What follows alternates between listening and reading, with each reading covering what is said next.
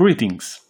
Olá, uh, nome é Paulo Fernando, mas bem-vindos a mais um episódio do podcast Sem Limite de Caracteres, um podcast à TAV. Uh, aproveito já este momento para fazer aquelas circunstâncias que costuma fazer sempre para episódios do YouTube. Portanto, façam, subscrevam o canal, façam gosto, comentem o episódio, partilhem com quem acham que possa ser interessante também um, terem acesso e verem os conteúdos que estão a ser publicados. Portanto, ajudem de forma alguma maneira a, divulgar e a promover.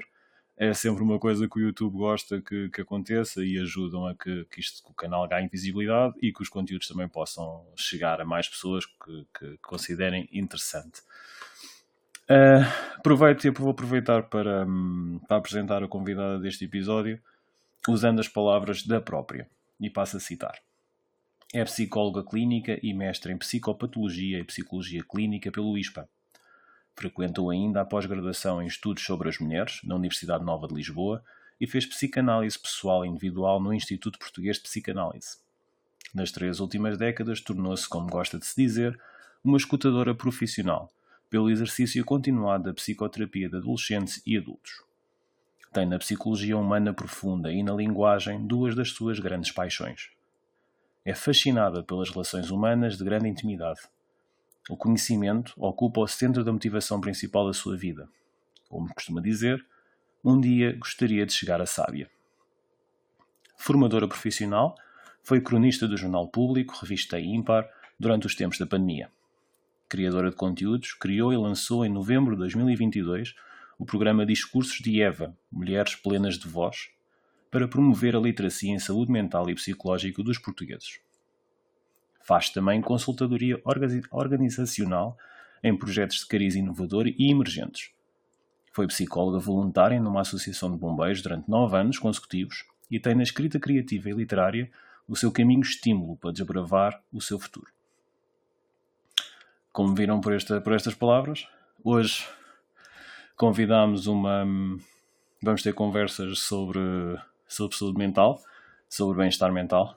Um, questões muito interessantes uh, que se calhar não, não consideraríamos até ouvirmos este episódio. Eu acho que vai ser uma conversa muito interessante com a doutora Maria do Céu Curado, a psicóloga clínica, como ouviram, uh, e vai ser sem limite de caracteres, mesmo a sério. Fiquem para ouvir.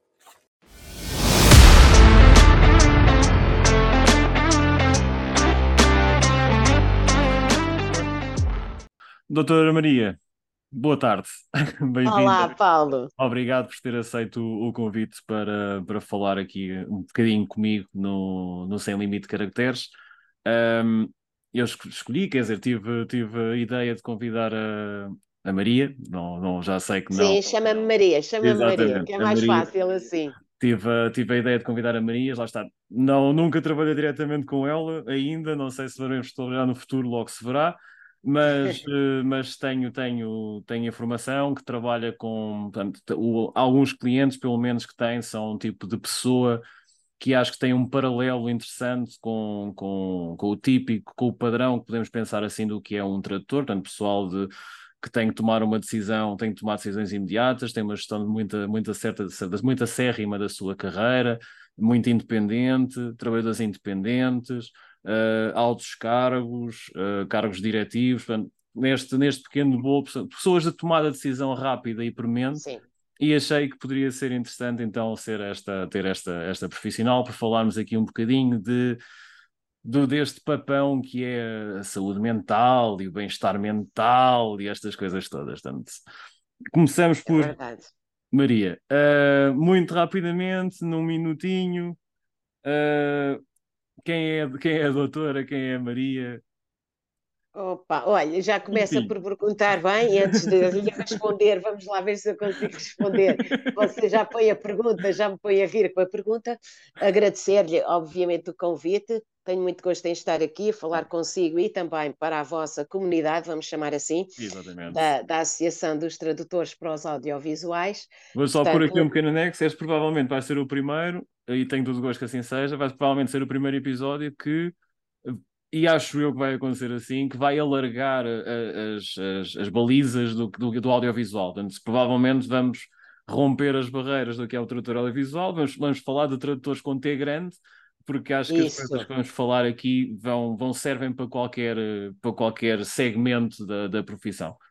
Da e não interrompo, não interrompo mais Sim. agora. Não, não, achei muito interessante já o que disse, porque e eu quando me, me o, o, Paulo me convidou, não é? E depois fui ver também a associação, percebi que eram de facto tradutores especializados, vamos dizer assim, Exatamente. nos audiovisuais. Para mim, uh, os tradutores são todos, conforme você agora dizia, com T grande, hum. independentemente das peças com as quais trabalham, ou seja, Exatamente. independentemente das obras, vamos dizer assim, peças, obras, não é? Com as quais trabalham. Mas achei particularmente interessante, a mim própria chamou-me a atenção para segmentos da tradução que agora, como você disse, provavelmente até vistos pela sociedade escapam a todos nós que estamos deste lado. A mim escapava-me que houvessem tradutores especializados em audiovisuais, porque para mim são tradutores com T grande dizendo assim, todos, Exato. não é? Uh, a mim escapava-me isso. Por outro lado, e porque você diz isso mesmo, de tradutores que sejam todos, incluindo vós também, tradutores com T grande, a mim já me soa que aqui dentro da classe dos tradutores com T grande, não sei que posição ocupam na vossa classe, ou na sociedade, ou até dentro de vós, da vossa, da vossa associação e entre vós, uh, uh, que posição ocupam vocês ou, se, ou, ou, ou pelos outros, ou que se autodesignem para haver uma diferença entre tradutores com T grande e tradutores, então, com T pequeno. Isso já seria, já seria, já seria interessante, porque para mim estão todos com T grande. Acho Bom, que, acho voltando que atrás. Um buraco difícil de sair. Não, não, não, não meteu, na, não, não meteu nada. E, e aliás, a ter-se metido, então não, não será só você, certamente, poderá ser a vossa classe dos audiovisuais a achar que é T pequeno. Já vamos por aí, já podemos falar nesse Não é? Tipo e já lá, va e já lá vamos. Já lá vamos, já podemos e já falar lá vamos. Isso, porque Portanto, realmente há, a... Sim, há exato, aqui por nós. Um minuto, 30 segundos agora para apresentar. Sim, rápido. Então, a Maria é a mesma que a doutora, porque a, a, a doutora Maria não existiria se a Maria, que sou eu, não fosse quem eu sou, não é? Portanto, tirando a doutora Maria, psicóloga clínica, licenciou-se em Psicologia Clínica já há quase, uh, ou melhor, há mais de 30 anos, portanto já está em exercício para o ano que vem, 30 anos, em Psicologia Clínica, no ISPA, fez mestrado também em Psicopatologia e Psicologia Clínica, portanto é daquelas que gosta da coisa pesada, tem uma paixão profunda pelas entranhas da psicologia humana, portanto não gosto de ficar só à superfície, gosto de ir até ao fundo para entender as pessoas Portanto, é mais ou menos isso. Trabalho em psicologia clínica, em psicoterapia, já, já realmente há quase três décadas. Eh, e sou, e sou eu, eu como psicóloga, sou eu como pessoa.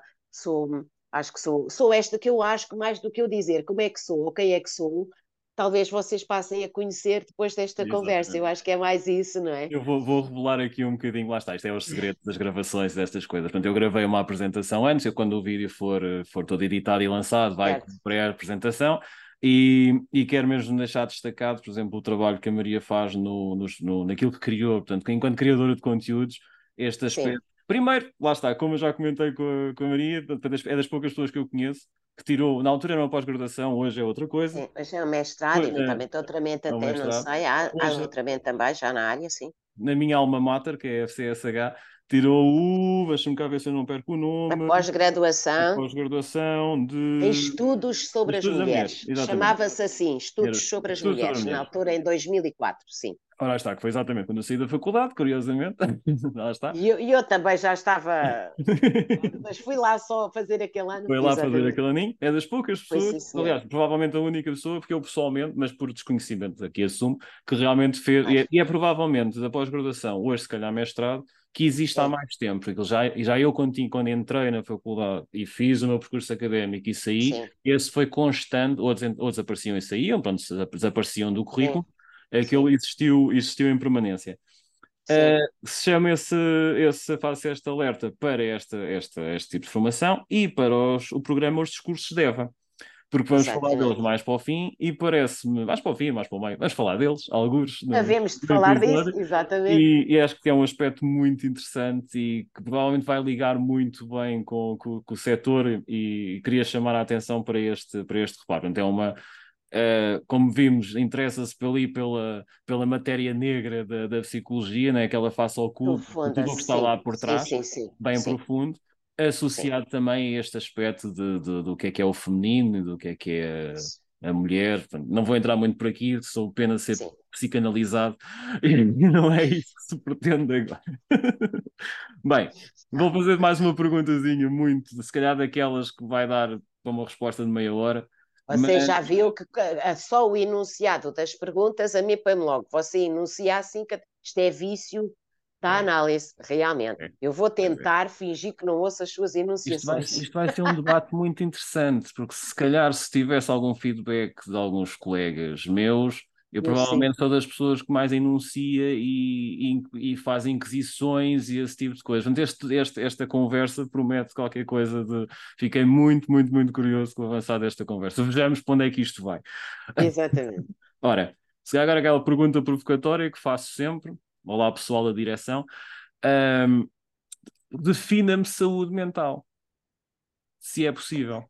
Sim, bom, a saúde mental, aliás, conforme diz a OMS, e eu não sei uh, citar de cor uh, agora a definição da, da, da, OMS, de qualquer maneira, a saúde mental é uma espécie de resultado de um composto uh, um composto de bem-estar, efetivamente, de um bem-estar articulado, uh, e neste sentido, por ser articulado, deve manter em equilíbrio várias facetas, vamos dizer assim, ou dimensões de nós. Uh, a dimensão da vida psíquica, efetivamente, onde se inscreve a vida mental. Eu gosto de dizer assim para fazer uma distinção entre vida psíquica e vida mental, porque uh, nem sempre uh, eu acho que quando se fala em mental, as pessoas integram o psíquico no mental e, portanto, atribui-se mais a parte mental ou a saúde mental, das duas, uma, por oposição à doença mental e àquelas doenças clássicas conhecidas, como as esquizofrenias, as doenças bipolares, as depressões graves, etc., quando a saúde mental no seu lado bom, não é? Não tem só a ver com essas, com essas categorias onde essas patologias se desenvolvem, mas também porque a vida psíquica é além do mental, uh, sendo que o mental, como eu ia dizer, muitas vezes é atribuído ao cognitivo, ao processamento da informação através do aparelho mental, até nomeadamente ligado à parte cerebral, que é um equipamento que todos nós trazemos, não é? Pronto, portanto, a saúde mental é o resultado de um composto uh, em equilíbrio de várias dimensões de nós, onde se inscreve a parte mental, mas também a parte relacional, social da nossa vida e a parte do sentir a vida. Portanto, neste composto entre a parte mental, que é a parte, vamos agora dizer assim, que processa a informação que nos chega, não é? De dentro e de fora de nós, não é? Mais a parte relacional da nossa vida, porque de facto nenhum ser humano consegue viver em saúde, não é só mental e psíquica, mas também física, se não se relacionar com outros seres humanos. Nós dependemos disso em absoluto para sobreviver. E, portanto, se para sobreviver dependemos disso, para viver em saúde, dependemos absolutamente disso. Se também estar em saúde é estar em progresso e em desenvolvimento, não é? Em crescimento. E depois também porque somos seres do sentir e porque qualquer que seja a informação, o estímulo que nos chegue de dentro ou de fora de nós, individual ou até fruto das relações que temos com os outros, é primeiramente experimentado pelo nosso sentir, somos seres de sentir e de sensibilidade, também naturalmente a dimensão do sentir deve aqui entrar nesta, nesta composição e, portanto, este equilíbrio nestas, vamos dizer agora, três dimensões fundamentais da nossa vida humana devem estar equilibradas para estarmos em saúde mental. mental. Porque qualquer delas, se desregulada, não é? Se Exato. desregulada, pode promover uma quebra na saúde mental qualquer delas. Vou aproveitar esse. Vou ter lançar duas questões e uma vai ser com certeza mais rápida que a outra. Uh, neste ponto, falou em doença, em situação de doença mental. Sim. Sim. O, curiosidade, o síndrome do impostor é considerado doença. Existe, ponto número um, questão. Uh, é considerado doença, é uma doença, e depois já, já entramos na outra. Se cá respondemos já aqui, primeiro. Sim, o síndrome do impostor, para mim, eu não a classifico como, como exatamente uma doença, ou seja, uma patologia. Okay. Eu vejo-a uh, integrada ou, de alguma maneira, articulada com, uma, com, uma, com um eixo, vamos dizer assim, psíquico, que nos compõe, de que todos somos compostos, que é o eixo narcísico, chamamos-lhe o eixo narcísico, nomeadamente em psicanálise, e o eixo narcísico é uma parte, um vértice importante da nossa identidade e da nossa personalidade, portanto, e o eixo narcísico é tão importante quanto em cada um de nós, é um eixo de vulnerabilidade, vamos dizer assim. Portanto, de particular relevância. Quando eu digo eixo de vulnerabilidade, é um eixo de particular relevância. E, portanto, o síndrome do impostor, eh, para mim, mais do que uma patologia, por assim dizer, é, uhum. é, digamos assim, uma sensibilidade. Mostra-me uma sensibilidade específica no eixo narcísico de X pessoa, okay. que, como, como eu, ou como o Paulo, ou como outro qualquer, tem no eixo narcísico um eixo vulnerável, não é frágil, mas vulnerável, portanto, de particular relevância na nossa Constituição e que, portanto, se desenvolve o dito síndrome do impostor mostra-me à cabeça que essa zona de vulnerabilidade está inflamada, vamos dizer assim, por um conjunto de razões, okay. certamente, mas que de facto não lhe permite, por essa inflamação, vamos dizer agora assim, uh, olhar para si e considerar-se por inteiro e em real, de acordo com o seu real, seja lá o que for, o seu certo, real certo, para certo, cada um, exatamente como é.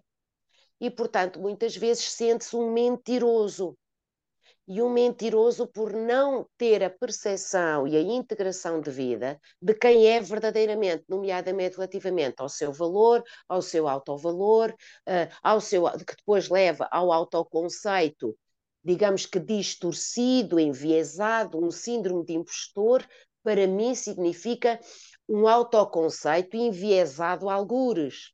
Uhum. Uma autoestima distorcida e também enviesada a maior parte das vezes, para baixo. Para baixo relativamente àquilo que o, o indivíduo merece ter. Exato. Não é? Não é? E, portanto, eu digo que é uma zona, corresponde a uma zona inflamada do eixo narcísico, vamos dizer assim. Sim. É? Tem estas características, eixo narcísico que, naturalmente, por sua natureza, já de si é um eixo bastante vulnerável para nós, ou seja, muito relevante, não é? Que todos nós somos sensíveis, realmente, muito relevante para todos nós e que, portanto, por, depois, por um conjunto de razões que cada um aí já tem que ver com a história individual, com o psíquico individual de cada um, não é?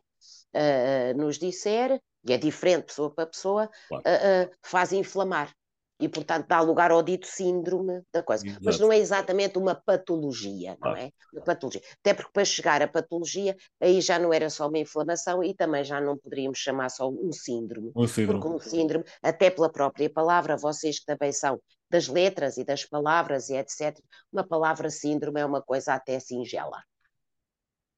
é, um síndrome, é assim uma coisa Pressupõe uma coisa que, se, que, não, que não se debela, né? que se mantém Exato. quase perpetuada para sempre, que se gere, se não. Manter, se man... Sim, que se gere, mas que também não é uma palavra que significa uma ah, coisa é de uma... gravidade, pode-se prolongar o tempo todo. Se a pessoa não tratar daquela inflamação, vai, vai, o problema é depois vai, vai crescendo e vai se desenvolvendo, e até analisando a si e olhando para si próprio, sempre desfasada, não é? Sempre desfasada, é sempre distorcida relativamente a quem é, ao que é que vale, ao que é que é capaz, ou que não é capaz, etc. E por aí fora. E as informações às vezes chegam a formar bolhas, bolhas gigantes, que depois é preciso rebentar. Mas, pá, para darem lugar à patologia, quando dão lugar à patologia, nós já não lhe chamamos síndrome, eh, síndrome é outra coisa.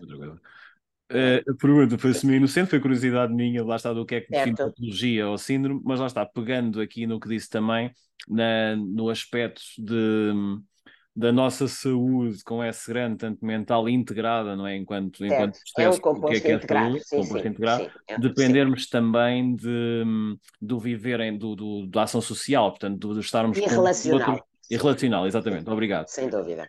uh, juntando estes dois vértices, uh, é, é, um, é um pouco, quase que lhe faço aqui a pergunta, e para quem está a ouvir, desliga já, porque é aquela questão de provocação.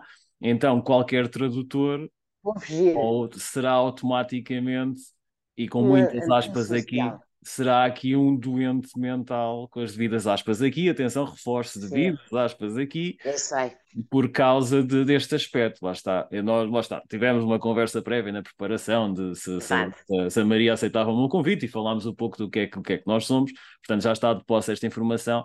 Antes, se fôssemos a fazer um, para a maioria dos, dos, dos, dos profissionais da área, se fôssemos Sim. a fazer um, um retrato robô, Uh, lá Sim. está, seria um profissional que trabalha essencialmente isolado, sozinho, uh, com um escritório próprio, onde seja, mas sozinho com, com ligação à máquina, com, um cliente, com clientes distantes, uh, que muitas vezes só contacta com eles ou por e-mail, ou por mensagem, ou por chamada. Portanto, o, o, próprio som da voz já se foi começando a dissipar também ao longo do tempo.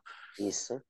lá está, novamente sozinho, e, sujeito, e, e, e, essa solidão às vezes também ser, ser fundamental para que a concentração atinja os níveis necessários para que o trabalho Isso. seja bem feito. Uh, e o marketing é constante. Eu digo a palavra marketing que não consigo, não consigo dizer de outra maneira. Portanto, uhum. nós vendemos a nossa própria, a maneira como nos apresentamos é, é, o nosso trabalho e é aquilo que fazemos bem, mas competimos uh, também entre nós por essa, por essa visibilidade, por essa colocação no setor para um melhor uhum. cliente procurará um melhor profissional e nós temos nos colocado dessa maneira. Uhum. Portanto, se pensarmos nisto como um grande caldeirão e formos colocando todas estas peças, mais o síndrome do investidor que pode advir de todas estas situações, temos aqui Sim. condições para muito trabalho, não? Sim, Bom, complicações. sim, sim, senhora. Posto desta maneira, como você diz, eh, como você pôs a coisa, eh, aqui num composto também, aqui a palavra composto, composto. estava a sair muito, Vai até funcionar. fruto, também num composto de algumas coisas que na conversa prévia tínhamos conversado separadamente, eu diria quase que me apetece, também meio provocatoriamente, mas não aqui para si, talvez até mais para os meus colegas do que propriamente para si, mas, mas enfim, dessa maneira, uh, dizer que quase me apetece confirmar que, da maneira como a sua enunciação foi colocada, são grandes candidatos à doença mental. Sim, senhora. E porquê? Não quer dizer que todos adoeçam, vamos lá ver, não é? Claro. Mas como estamos a partir de uma definição ou de um pensamento de definição sobre o que pode ser saúde mental, uh, realmente então é verdade. Isto são generalizações em cima de generalizações, claro. estamos a fazer cenários, claro. portanto, Exatamente. exatamente. Claro. E depois também há sempre, além disso, é preciso acautelar isso, e eu já vou seguir, também dizer, antes de seguir, o seguinte: é que toda e qualquer realidade, como eu também às vezes gosto de dizer, tem um lado direito e um lado avesso, e é o todo sempre que devemos ver. E, portanto, agora vamos ver do lado do direito, que é aquele que aparece, para dar sequência ao composto que o Paulo Uh, enunciou, e depois também já vamos ver o lado do avesso, que é a grande revelação do belo que vocês também têm dentro de vós e do mais do que belo, super saudável que também têm. Mas já lá vamos. Já lá vamos. Portanto, vendo do lado do direito, faz de conta agora assim. Do visível, realmente nesse, está visível. Exatamente, exato. E até de acordo com a enunciação, alinhado com a, com a enunciação, sim, eu diria quase que provocatoriamente são candidatos a, a adoecer mentalmente. Porquê? Desde logo, como o Paulo dizia, porque efetivamente, sendo uma profissão que maioritariamente é feita na solidão, e é feita na solidão e até no isolamento dos outros, não é uma solidão qualquer, é uma, uma solidão que uh, agradece, é, favorece a atividade se dentro da solidão ou da solitude houver isolamento efetivamente dos outros. Isolamento até sonoro, isolamento pá, completo, Exato. porque Exatamente. depois a atividade vive de uma data de processos que têm que ser convocados dentro de cada um de vós e eles, para serem convocados, uh, enfim, com a máxima qualidade, também, não é? Exatamente. Beneficiam destas condições. Mas beneficiando destas condições, a atividade realmente e fazendo sempre o que aponto com a saúde mental, isola-vos dos outros uh, e uh, coloca-os muito, para além dos isolar dos outros, coloca-vos coloca muito tempo sozinhos.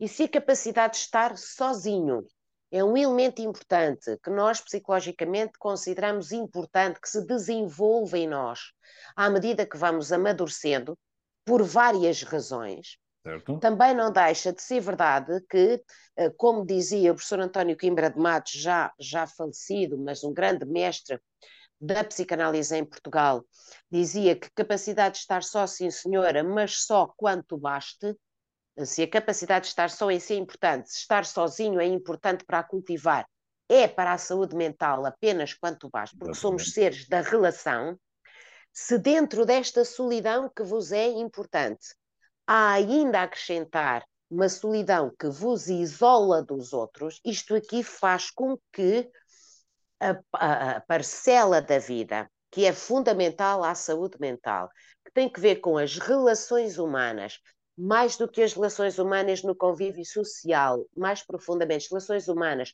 vinculadas, profundas, com grande qualidade e intimidade, que normalmente são aquelas que nós temos com os nossos, uh, com os nossos companheiros de vida, com as nossas famílias, com os nossos amigos, não é? E algumas vezes também com alguns colegas de trabalho, coisa que aqui também, já lá vamos, não é bem assim. Portanto, relações que nós chamamos de relações de qualidade, que não são propriamente só as relações sociais, vividas à superfície, que também têm importância, mas não é a mesma coisa.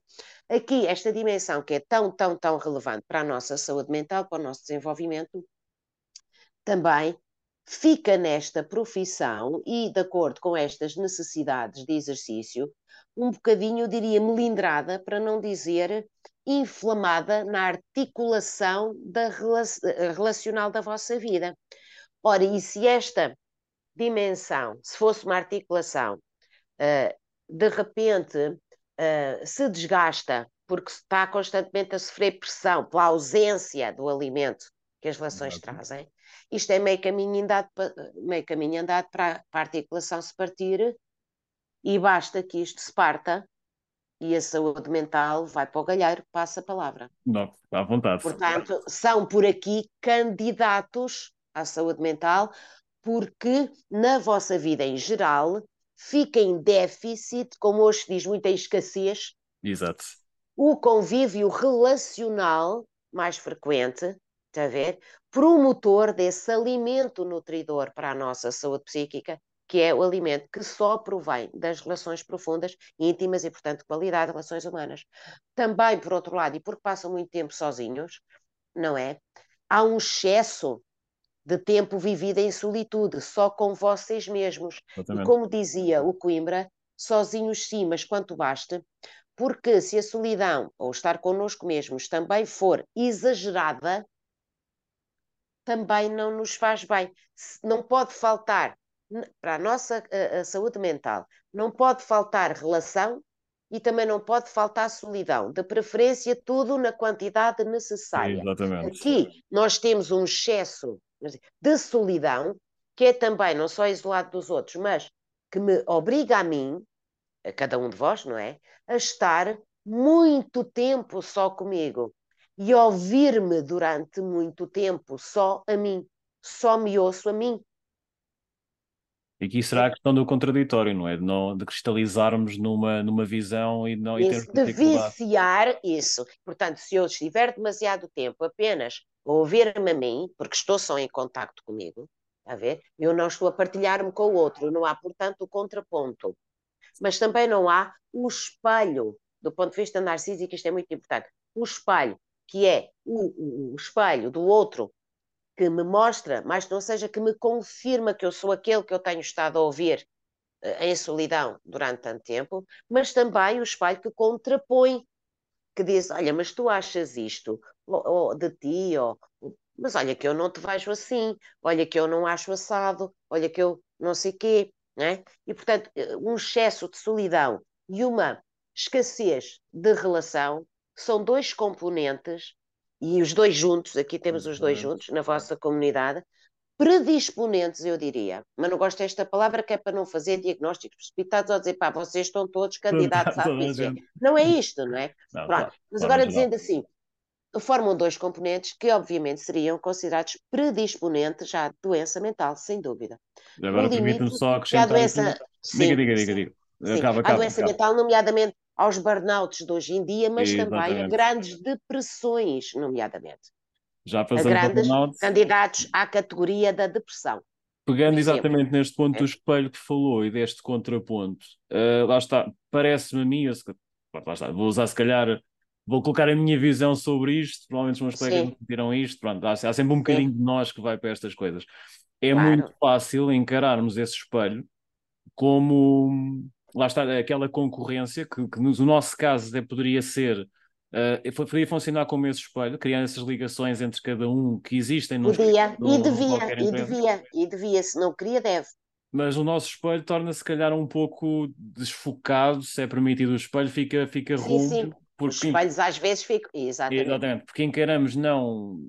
É possível que encaremos, vamos pôr a coisa assim, é possível certo. que encaremos esse contraponto não como um contraponto de diálogo, mas como um contraponto. Enriquecedor, de... isso, Exatamente. isso mas mesmo, como, alimentador. Mas, mas como um contraponto de, de, negativo, que destrói, que quer-me passar por cima de alguma maneira, me quer certo. roubar os clientes, pronto, todas estas coisas certo. que, que, Sim. Isto e acontece. traz no fundo, não é? Sim, traz no fundo uma certa aridez às relações, não é? Exatamente. Traz a vocês, entre vós, uma certa aridez. Ora, a saúde mental vive de solo que é regado relacionalmente. Solo, em solo árido não florescem eh, árvores de fruto. Exatamente. Não é? E aqui o que você está a dizer é que depois também entre vocês, aqui já entre vocês, dentro da classe, não é? Muitas vezes, e até se colarmos, ou fizemos a ponte com isto que eu estava a dizer antes, do espelho relacional, portanto, a importância que verdadeiramente tem a partilha de nós com os outros, e vice-versa, não é? Até por causa desta questão do espelho uh, nutridor e também de contraponto que ajusta, ajuda a ajustar o nosso espelho interno e, vemos, é? e depois também enriquece naturalmente o meu conhecimento, se partilhar com outra pessoa, como é que eu estou a pensar, o que é que eu estou a viver de dificuldade, etc. E o outro me der a sua experiência, ou a sua opinião, etc. Eu enriqueço-me sempre com isso, não é? E, bom, não tenho que depois decidir o que quer que seja em função do que o outro me diz, mas fico mais rico, não é? Se eu ficar só com o meu pensamento e isolado na maneira como eu vejo ou como eu penso, eu fico mais pobre também, não é? Claro obviamente. É? Pronto, mas depois há também, como eu dizia, entre vós, para além disto tudo, uma espécie de aridez nas relações. E isto faz sentido, ou se pensarmos, é coerente de alguma maneira, mas não é bom para vocês. Agora, é coerente com o que temos vindo a dizer de trás.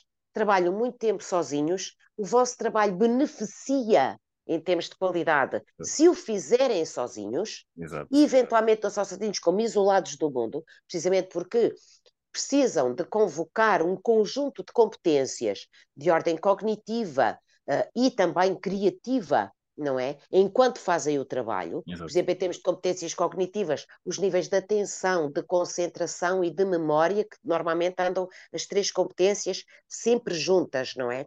Uh, para receberem as peças e uh, poderem absorvê-las, uh, recebendo-as, não é? Quer dizer, em todos os seus detalhes, com todas as suas peças, não é? Portanto, isto exige muita atenção, muita concentração, muita memória para irem seguindo o fio das peças, não é? Que vão, uh, em que vão decompondo, imagino eu, por uma espécie também de trabalho de descodificação daquela peça, de Exatamente. descodificação daquela peça enquanto mensagem comunicacional, não é? Para depois a voltar a codificar e a codificar de maneira a devolvê-la a quem a vai receber, os consumidores, sejam lá leitores ou, ou consumidores de audiovisuais, ou seja o que for, exatamente intacta, com a mensagem intacta.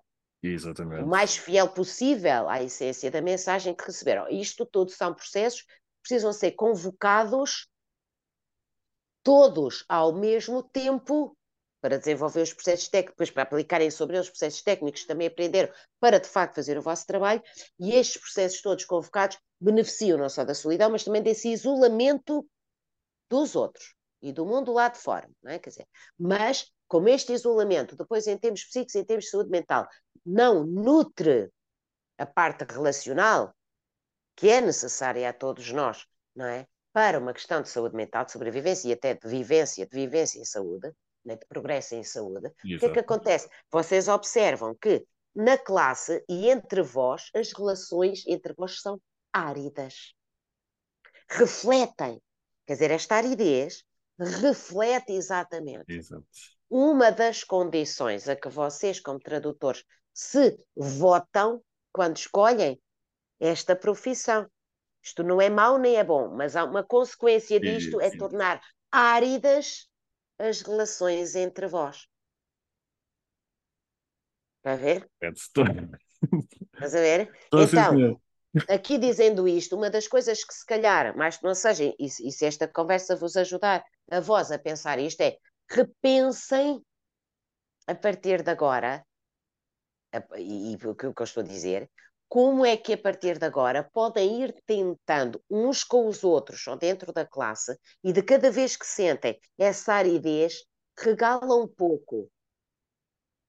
Agora, para mim, passa aquilo, passa um pelo Aqui o podcast já é, já é um. já é uma maneira.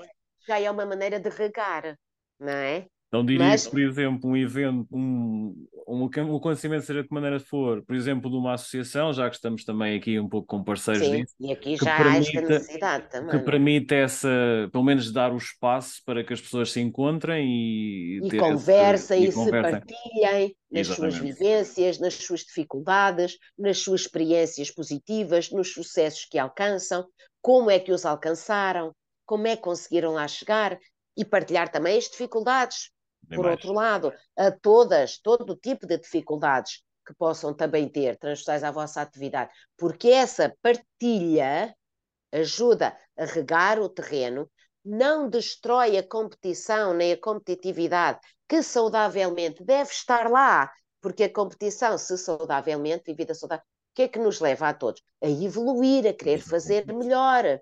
Isto é bom, não é? Mas tem de ser saudavelmente. Se a competição esconde ou de alguma maneira assenta nessa aridez relacional, aí torna-se um fator estressante, estressor para todos e, e, cristaliza as relações ao ponto de as poder, nomeadamente, quebrar. É como se fosse esticar as articulações outra vez ao limite, e se a gente esticar ao limite, elas também quebram. Mas não há, já agora aproveito. Inflamam ou quebram, não é? Porque me surgiu aqui a questão. Essa partilha, por exemplo, das, do que falou, das dificuldades e às vezes do, do fracasso e do erro e desse todo tudo que mal que também existe, é óbvio, e toda a gente sabe que existe. Claro. Mas não é, não é, não pode ser visto como um expor um flanco, ter um, um kink in the armor, como dizem os britânicos, né? a na armadura perante um concorrente, pegando na tal imagem do espelho distorcido de há pouco, porque não deixa de ser um concorrente, por Pode. muito que seja um colega. Não deixa de ser. Não deixa de ser um concorrente. Não, não deixa de ser um concorrente, mas como concorrente que é, não se torna de repente, digo eu, por ser um concorrente, uma entidade outra qualquer que não seja apenas um humano como eu, feito da mesma matéria que eu. E, portanto, vulnerável tal qual como eu. Maneira, portanto, o outro é concorrente meu, sim senhor, a nível de negócio, por exemplo, de atividade financeira, que a gente faz, não é? Como é que vocês recebem, que é a vossa uh, forma de, pagar as vossas contas também, subsidiário, como é evidente, é o vosso trabalho também, não é? Como é óbvio, não é? Não deixa de ser um concorrente, mas uh, uh, se eu partilhar um erro que eu fiz e que me custou um fracasso, uma perda de cliente, que me custou ter que repor, sei lá, dinheiro que posso ter ganho por fazer um trabalho e que depois tive de devolver porque o trabalho não. Pronto, por um Exatamente. erro qualquer, pode ser, enfim, etc. Não é? Você diz e bem, mas isto não é também porque usamos aqui a figura do concorrente, expor o flanco, quer dizer, dar o flanco, ou seja, vulnerabilizar-me ao concorrente, é, é sim senhora. E, e, e, não só eu digo que é como, digo isto, outra vez, se calhar isto vai soar a provocação aqui à vossa comunidade, mas a psicologia humana é assim. E a psicologia clínica é assim. A psicologia clínica é a área que trata da não, saúde nem nunca é um rio, não é? Não estamos a falar é de um rio assim. que corre direito, estamos a falar de uma coisa não, com ondas é, e... Não, exatamente. Não. E portanto, uh, sim, e portanto eu ia dizer, nessa provocação, se vos soar, é intencional e não é para vos provocar, é porque efetivamente somos assim. Nós para provocar o assim, pensamento. seres humanos, exatamente, é que só há uma maneira de combater a aridez, por exemplo, relacional, que é vulnerabilizando-nos. É, é quase como se fosse uma espécie de homeopatia. A okay, ver? Eu não quero, quer dizer, eh, eh, eu sou concorrente do outro, estou-me a sentir frágil por dentro e vulnerável comigo também, narcisicamente, nomeadamente, porque, por exemplo, cometi um erro X e aquele erro custou-me um fracasso profissional, qualquer que seja o fracasso e como ele se tenha desenvolvido. Eu estou-me a sentir vulnerável, não estou a gostar disto, tenho que me reinventar à pala disto, mas quer dizer, se eu já me estou a sentir vulnerável, eu usando o outro, ouvindo o outro, meu, meu par aqui de profissão, como um, uh, uh, uh, sendo um concorrente de, de, de, realmente de negócio, sendo um, vendo como também um adversário, está a ver, quase com um uhum. inimigo, está a ver, por esta aridez dos certo, laços. Certo, certo, exatamente. Está aqui, gente está a ver. E eu vou fazer de tudo para o outro nunca saber e não me vou partilhar. Com isto, o que é que eu vou ganhar? Vou ganhar mais vulnerabilidade cá dentro, porque tenho de ficar mais sozinho ainda, já com a vulnerabilidade que eu estou a sentir. Não faço partilha, isolo-me ainda mais. E quanto mais eu me isolar, mais vulnerável eu fico. Não há volta a dar. E depois, o que é que eu vou fazer também? Vou potenciar ainda mais que o outro, que já é, que é meu concorrente e que às vezes eu sinto que é meu adversário, se torne meu inimigo. E isto não me faz bem nenhum, porque isto o que é que vai fazer depois? ponto de vista psicológico, que eu, que eu cada vez me isolo mais, recuo mais na dimensão relacional da minha vida. Quanto mais eu recuar, mais eu me inibir, mais eu me esconder, mais eu me retrair, portanto, menos me partilhar, Exato. mais eu corro o risco de adoecer. Então, como a homeopatia, não é? Se eu tenho este problema ou esta dor, a receita é fazer exatamente aquilo que eu, no meu isolamento e na minha solidão, acho que é impossível porque vai-me doer. É dar a dor. É, quer dizer, é tomar a, a, a raiz da dor. Vulnerabiliza-te. Partilha-te. Vais ver que o outro não deixa de ser teu concorrente de negócio, mas não tem que ser teu inimigo. E provavelmente na partilha, o que o outro vai fazer é identificar-se com esse com aquilo que tu estás a sentir, com aquilo que tu estás a viver. Porque quer vocês dêem o flanco ou não, eu quase que aposto que não há nenhum tradutor que nunca tenha feito um erro uh, e um erro que já valeu um fracasso, porque erros só não erra quem não põe a mão na massa, mas com certeza também é onde haver erros e erros, não é? Claro que sim. E há alguns erros custam caro e há outros que não custam quase nada, a gente não gosta, mas enfim passa, não é? Para a próxima Exatamente. fase. É? Portanto, agora, nós não conseguimos viver sem erro, não é possível, quase que aposto, e portanto, se nós nos partilharmos, e portanto, quase como na história da homeopatia, eu me votar a, e me atrever e, ter, e tiver a coragem de fazer aquilo que eu acho que já doendo cá dentro me vai doer a dobrar, porque vou contar ao outro, não é? E eu, na verdade, vou encontrar é um outro que é feito da mesma matéria que eu, como eu dizia há bocado, e que, portanto, se estiver lá realmente para me ouvir, né? como humano que é, e não é outra coisa, está a ver? Só pode dizer, é pá, o que te aconteceu agora já me aconteceu ano passado ou há dois anos. E Exato. eu percebo que estás a viver. Sei pá, e como é que tu fizeste para resolver isto? É pá, olha, eu depois eh, solucionei desta maneira, ou solucionei daquela, ou andei ali uns, uns tempos a bater mal, porque pá, perdi um negócio de uma data de dinheiro, ainda tive de devolver, pá, foi o cabo dos trabalhos para as minhas contas do ano, quer dizer, mas olha, resolvi desta maneira, resolvi. Bom, e aqui abre-se campo, outra vez campo de rega. Claro. Portanto, uh, uh, pronto. Eu ia a dizer, a propósito. Já, já agora, a propósito, deixa-me só fazer aqui mais um, porque lá está, conversas são como as cerejas, vamos por aí. É porque vamos aqui desenhando também um perfil, está pois, a ver? Parece-me que sim. Os tradutores que, que pega com as calças, está a ver? Mas diga, uh, diga, Paulo, diga. Pensando, por exemplo, lá está, a presença digital, nós estamos a gravar isto digitalmente, vai ser colocado digital, portanto, a presença digital é gigante hoje no tempo que correm. Faz e parte é, da nossa vida. É é, é, é impossível. E não vai andar para trás. E claro não vai sim. andar para trás. Não, Pensarmos que o nosso mar, isto pensando no, no, lá está, no setor, no tradutor com T grande de palavra, portanto, no, neste, neste, neste, neste cadáver esquisito, como se usava antigamente do que é um tradutor. Sim a presença digital e o marketing digital é uma constante também e deve, ou, ou melhor, é, é, a maneira ideal. Ou, Hoje é a nova maneira de fazer marketing. É? é a nova maneira de fazer marketing, exatamente.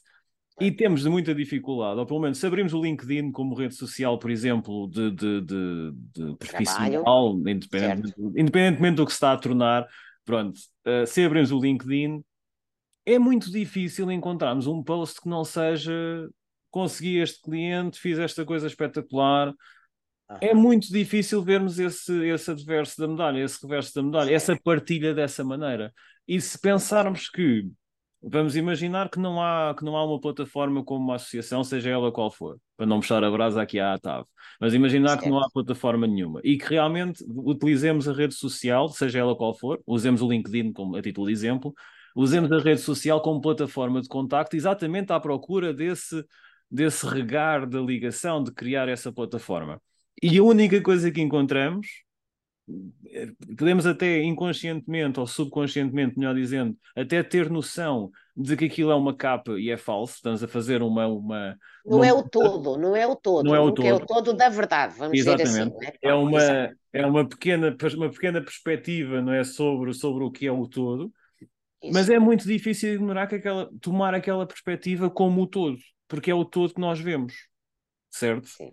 E como é que contornamos isto? Já agora aproveito e Sim, assim eu aí diria, eu aí diria que, e ainda bem que tem uma associação, porquê? Porque vão ficar todos contentes a possibilidade, sim, porque uh, tem a possibilidade, enquanto associação, não só também, como aliás estão a fazer agora com este podcast e com este episódio, pelo menos este nosso, em que estamos a falar sobre estes temas uh, já por si, e ainda que através do podcast estejamos a continuar a comunicar uns com os outros e vocês também entre vós, de certa forma, não é?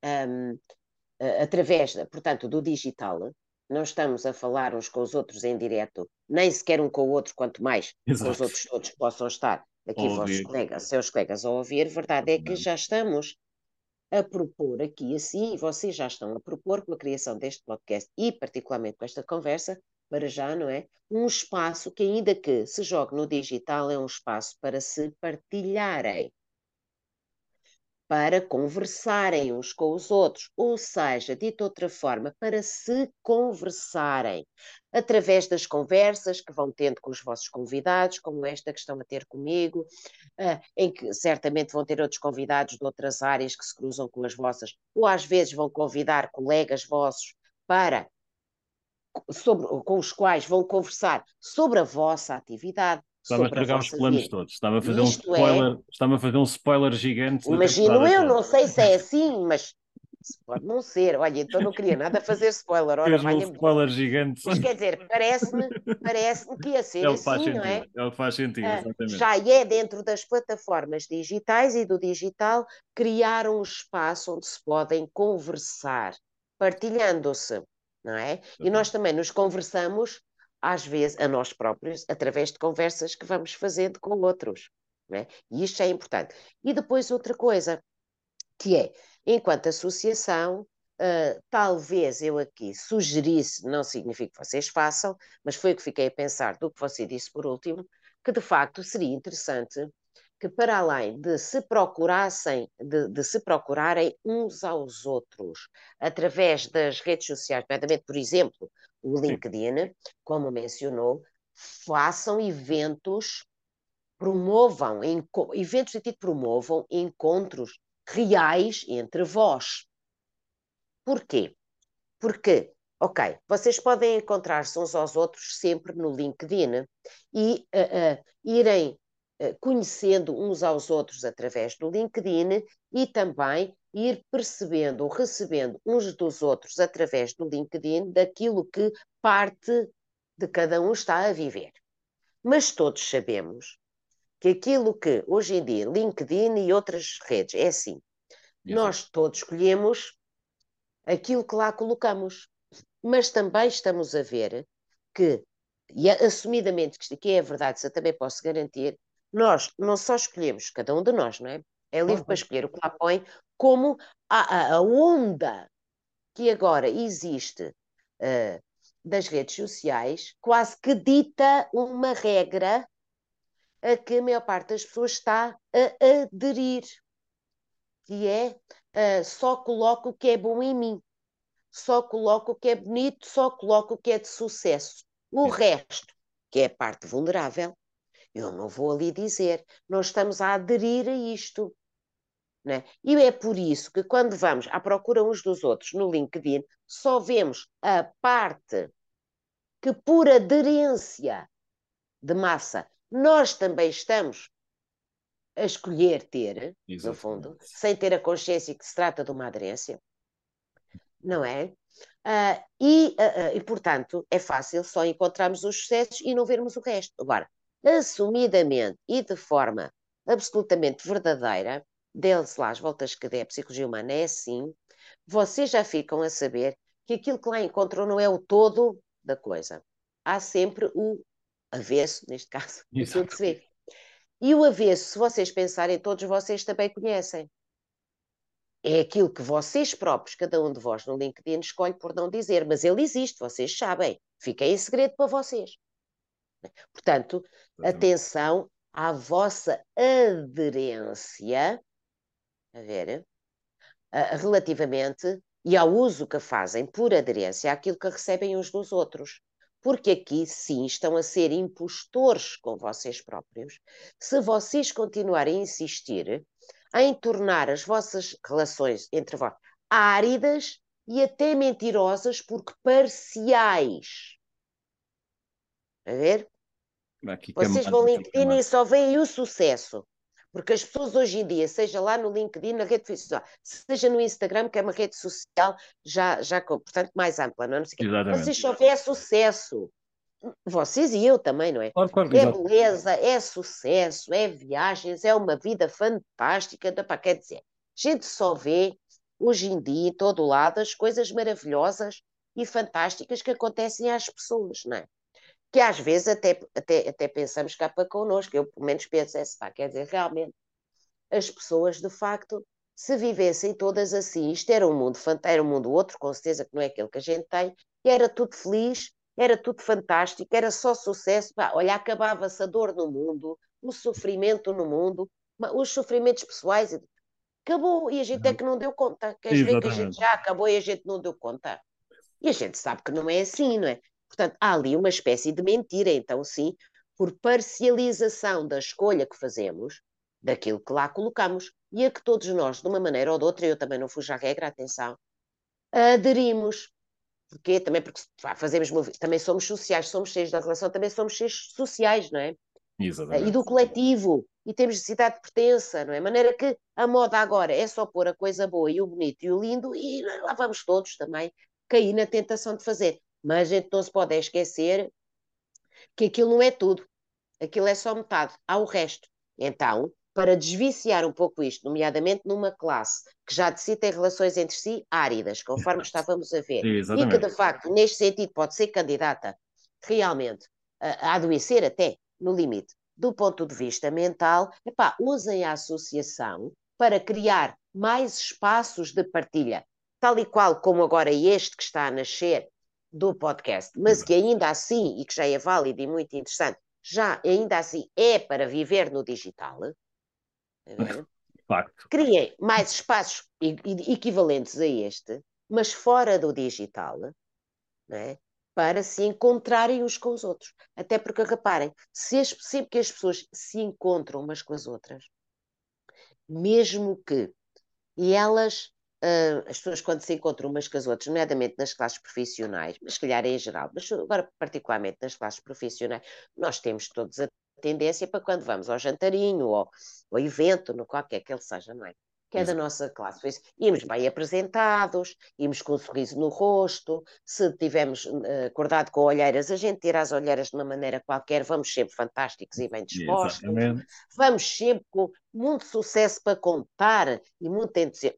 Bom, Todos fazemos isto, não é? Agora, vocês que já ficam alerta com estas questões, porque de facto merecem ficar mais alerta no sentido de melhor atentos para os problemas que eventualmente a própria classe em si pode ter, que é específica são os problemas ou as questões específicas da classe de, e, e, problemas que são de vulnerabilidade à saúde mental, ou não, né? É aquilo que a gente está aqui a ver, está a ver? Então, vocês que agora podem ir ficando melhor atentos a isto, sem ficarem alarmados, mas melhor atentos, Exato.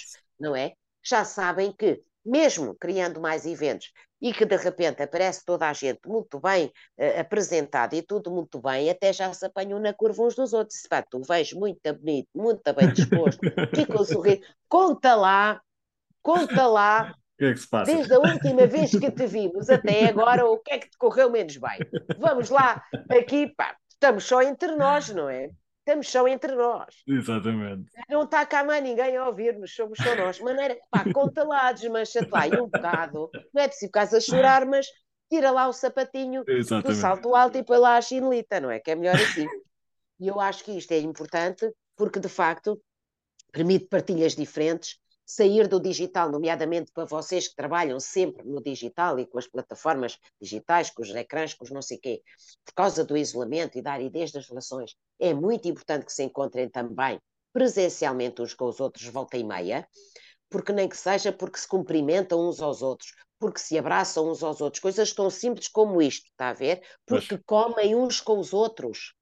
Exatamente. Está a ver? E convivem riem uns com os outros ouvem música uns com os outros, forem sair, um evento qualquer que, que vão Exatamente. sair à noite, é uma coisa qualquer, só por si, mesmo que não falem sobre aquilo que são coisas de maior peso, já é, rega é. muito o terreno de todos, Exato. individualmente, relações humanas. Isto é, só por si já é favorável. É a questão da presença, não é? O sentir o é. outro, não é? E o tocar o outro, o estar perto do outro, é muito importante. Oi, é? Isto oi. é uma coisa que tem que fazer. Vamos só aqui fazer uma pausa. Acho que sim. Já está de então, novo. Avancemos. Vamos então. E, portanto, sim, estava eu, estávamos a dizer que eu recomendaria para repegar Uh, nos eventos também presenciais, sejam lá de que natureza for, porque basta os seres humanos encontrarem-se uns com os outros, rirem em conjunto, comerem em conjunto, conversarem de tudo e de nada, não precisa sequer de ser sobre as questões da profissão não é? Estarem uns com os outros para se aproximarem e com isso criarem laços mais, mais regados, que faz bem a todos, realmente, individualmente, e portanto são, são fatores de proteção da saúde mental. Simultaneamente também saem mais de casa, uh, deixam de estar sozinhos ou estão sozinhos durante um período de tempo, e com pessoas que, sendo concorrentes, também são feitos não só da mesma matéria, porque somos todos humanos, mas que também padecem do mesmo tipo de rotina. E, portanto, estão entre pares e nem precisam, se calhar, de falar das questões da profissão, não é? Basta estarem uns com os outros, voltem mais, e isto já, se calhar, Exatamente. é um bom um fator de proteção da vossa saúde mental. E dito isto, que era de onde ficámos há pouco, e eu tinha pensado, a partir realmente da nossa conversa prévia, e agora também, obviamente, desta que estamos a ter, que talvez uh, haja uh, uma possibilidade de se desenhar aqui por hipótese, claro está, eu não fui fazer nenhuma pesquisa sobre isto, um certo tipo de perfil que vocês tenham de forma mais generalizada e, portanto, seja um perfil mais universal, vamos dizer assim, dentro desta classe.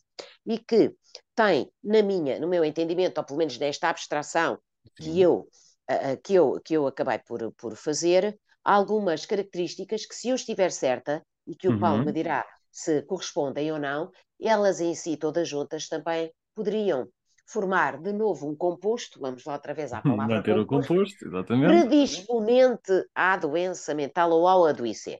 Não quer dizer, volto a dizer, que o facto de dizermos que este composto poderia ser também um fator predisponente, de repente agora toda a gente fica alarmada que vamos todos ficar doentes. Não é isto. Exato. Exatamente. Mas ainda assim, bom, então, partes deste perfil, ou que eu acho, características é? deste perfil, que eu acho que realmente poderão uh, estar presentes em vós ou na maior parte de vós. A introversão, claramente. Portanto, ou seja, serão perfis, serão pessoas tradutores, serão pessoas tendencialmente, tendencialmente mais introversivas do que extrovertidas.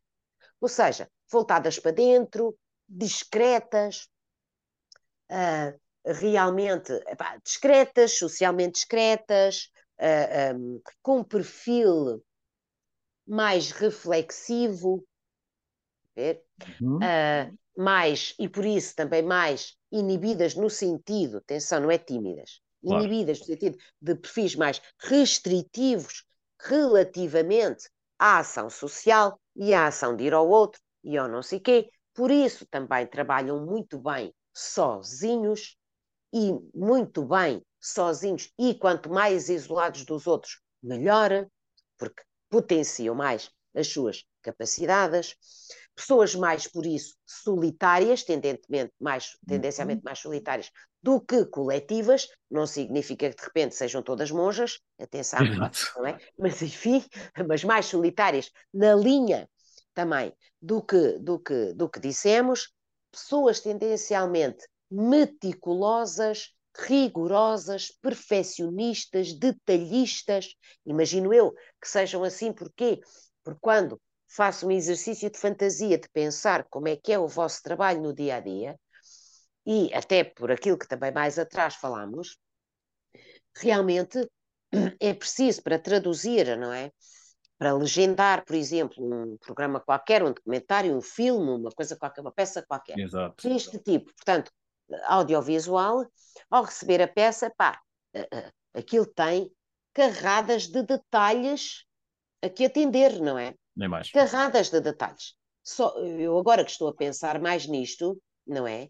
Porque tenho andado a pensar em vós, evidentemente, fiquei mais centrada e mais desperta para este tipo de trabalho. Mas no dia a dia, se estou a ver um filme ou não sei o quê, a mim, como consumidora, escapa-me o quanto de detalhe o tradutor que esteve por baixo e por trás daquilo tudo e da legendagem para aquilo tudo, para eu perceber o, o filme, ou, é? Exatamente. E o meu entender teve de atender, não é? Portanto, aqui há realmente uma particular, um particular interesse, não é? Na, no, no detalhe, nomeadamente, portanto, pessoas mais meticulosas, preciosistas, perfeccionistas também, por causa da exposição ao erro e da maneira como se joga o erro, aqui assim também, na tradução, e como ele pode ser percepcionado, evidentemente, Exato. não é? E, portanto, também bastante detalhistas. É? Ora bem, pessoas mais solitárias, mais introversivas, detalhistas, meticulosas, perfeccionistas, uh, mais restritivas, com perfil mais inibido, portanto, que gosta mais de estar em casa, no seu espaço, no seu lugar, no seu silêncio e isolado do outro, não quer dizer que não faça movimentos na direção dos outros, porque se não fizesse era esquizofrénico, não é? Ou esquizoide, não é disto que se traça, de que se trata, mas a, inibição não tem a ver com a esquizofrenia, nem com a esquizoidia, não é? Mas é uma, espécie de traço de campo de, de, de, perfil de personalidade. Portanto, são capazes de ser, portanto, depois pessoas pouco flexíveis consigo próprias, muito exigentes consigo mesmas, porque efetivamente trabalham no detalhe, no perfeccionismo, numa, num, numa exigência de rigor ao detalhe. Exato. A ver? Bom, então isto é de grande, como isto é de grande exigência, normalmente isto é feito, melhor feito, por pessoas já de si próprias, bastante exigentes consigo mesmas, a ver? E por isso muitas vezes pouco flexíveis consigo próprias. E com os outros também, mas sobretudo consigo próprias. Né? Muito exigentes, pouco flexíveis, Bom, aqui já estou a entrar na clínica, bastante vulneráveis no eixo narcísico, porque efetivamente a, a, trabalhar desta forma e a ter este perfil, e eu torno-me menos tolerante ao erro, isso, ao erro do outro, mas sobretudo ao meu erro. E, e qualquer erro que seja meu, e à exposição. E à exposição desse erro. Narcísica disso, está a ver? Exatamente. Portanto, isto acrescenta aqui uma vulnerabilidade particular no eixo NAR, em geral, claro, depois cada pessoa é uma, não tem que ser todos vulnerabilíssimos, de repente, no eixo narcísico, atenção, não é? Uh, mas acrescenta realmente aqui assim vulnerabilidade, é, neste campo também, não é? Portanto, da, da autoestima, do autoconceito, do autovalor, exatamente também por isso. Depois também pelo outro lado do reverso, à exposição narcísica, não é? Ao eco que eu posso ter do outro e à forma como o outro me pode ser percepcionado, uh, pode percepcionar, portanto, também uma particular vulnerabilidade à forma como eu posso ser visto pelo outro e considerado pelo outro do ponto de vista profissional. Aqui. Né? Ora bem, isto tudo junto né, são um conjunto de, de, de, de características, não é? Caracteriza características, Exato. Não é? Que em conjunto, num bolo só, são candidatas a quê? Temos uma pessoa vulnerável à depressão. Exato. Não quer dizer que sejam todos deprimidos, não é? Mas vulnerável, porque isto tudo junto aumenta reforçar sempre desde o princípio que com Exatamente, eu, eu até conheço, a falar há pessoas muito, muito extrovertidas e que se dão lindamente Exatamente. e criaram laços em empresas e depois tornaram-se Isso é fantástico, Portanto, isso é fantástico. É pensar, sempre, pensar sempre que isto, estamos a falar de forma bastante generalizada. Generalizada tá? e ao mesmo tempo dentro do campo que é o meu da saúde mental. Exatamente. Não, é? Portanto, não estamos aqui a dizer que agora de repente sou todo um conjunto de deprimidos, não é isto. Mas quem tiver, por exemplo, destas características que eu aqui enunciei. Quem, por exemplo, olhar para si e se reconhecer num, num, num bolo destas características e dizer, eu tenho 80%, eu reconheço-me em 80% destas características, eu tenho-as todas, não é? Fica agora por esta conversa melhor atento a si e aos seus graus experimentados de depressividade porque em alguns momentos pode acontecer experimentar-se a si com aumento do grau da sua depressividade. Certo. Ou pode, por outro lado, experimentar-se neste composto aqui, às vezes, em alguns momentos, basta dizer que tem momentos de maior cansaço, até, por exemplo, não é? Uh, também ficar uh, mais, ver mais potenciado o aumento do grau, dos graus experimentados de ansiedade e de stress. É, portanto, com menor resistência ao stress e menor resiliência. Está a ver? Exatamente. Portanto, não quer dizer que sejam todos deprimidos, também não têm que ser todos uns ansiosos, desgraçados, doentes, não é isso. Mas este composto de características que, eventualmente, por hipótese e fantasia minha, poderão formar um perfil, uma um perfil tendencial que possa ser o vosso por grosso, não é? Tal e exerce esta atividade. Exatamente, e essa também é outra que eu quero pegar para dizer outra coisa. É, pode ser realmente um composto que aqui predispõe mais, não é verdade? A um aumentos de, do grau de depressividade experimentados em alguns momentos ou de ansiedade e stress noutros momentos, depender depois da variabilidade, ou melhor, de dentro destas características, o tecido de cada um pode ter mais um bocadinho de pó disto e mais daquilo, e a gente passa logo mais para a potenciação da ansiedade ou mais para a potenciação seja, da depressividade, não é? Mas pensando, maneira, pensando é um nesse conjunto... perfil, permite-me só interromper, mas pensando nesse Sim. perfil, a própria natureza uh, vou pôr fiscal. O organigrama da profissão, da maneira como ela funciona, do sermos essencialmente trabalhadores por conta própria, uh, sujeitos a, às oscilações do mercado, lá está, como disse, como a, como a Maria falou, Sim. foi falando, portanto, a perda de um cliente, uma exposição ao erro. É pá, pois é. Não há ninguém que se responsabilize por vós, não é? Não Exatamente. costas. É. E todas essas situações também. É, é, estamos a falar aqui, se calhar, de um, de um cocktail uh, é, molotov é. em relação à situação. Portanto, é, é muito mais favorável para criar uh, bolsas. Já é uma ansiedade latente, ou pode ser latente como, quase como característica definidora do, do perfil, Sim. É muito potenciada por lá está, um prazo de pagamento não é cumprido, uma empresa que possa não pagar Isso por isto ou por muito, aquilo. Exatamente e tudo isto alimenta essa, essa, essa bola de neve. Ao ponto Sim. de chegarmos a situações de, de burnout e dessas, que é uma palavra muito, muito, muito em voga hoje em dia, toda a gente fala Sim. de burnout a pontapé. Sim.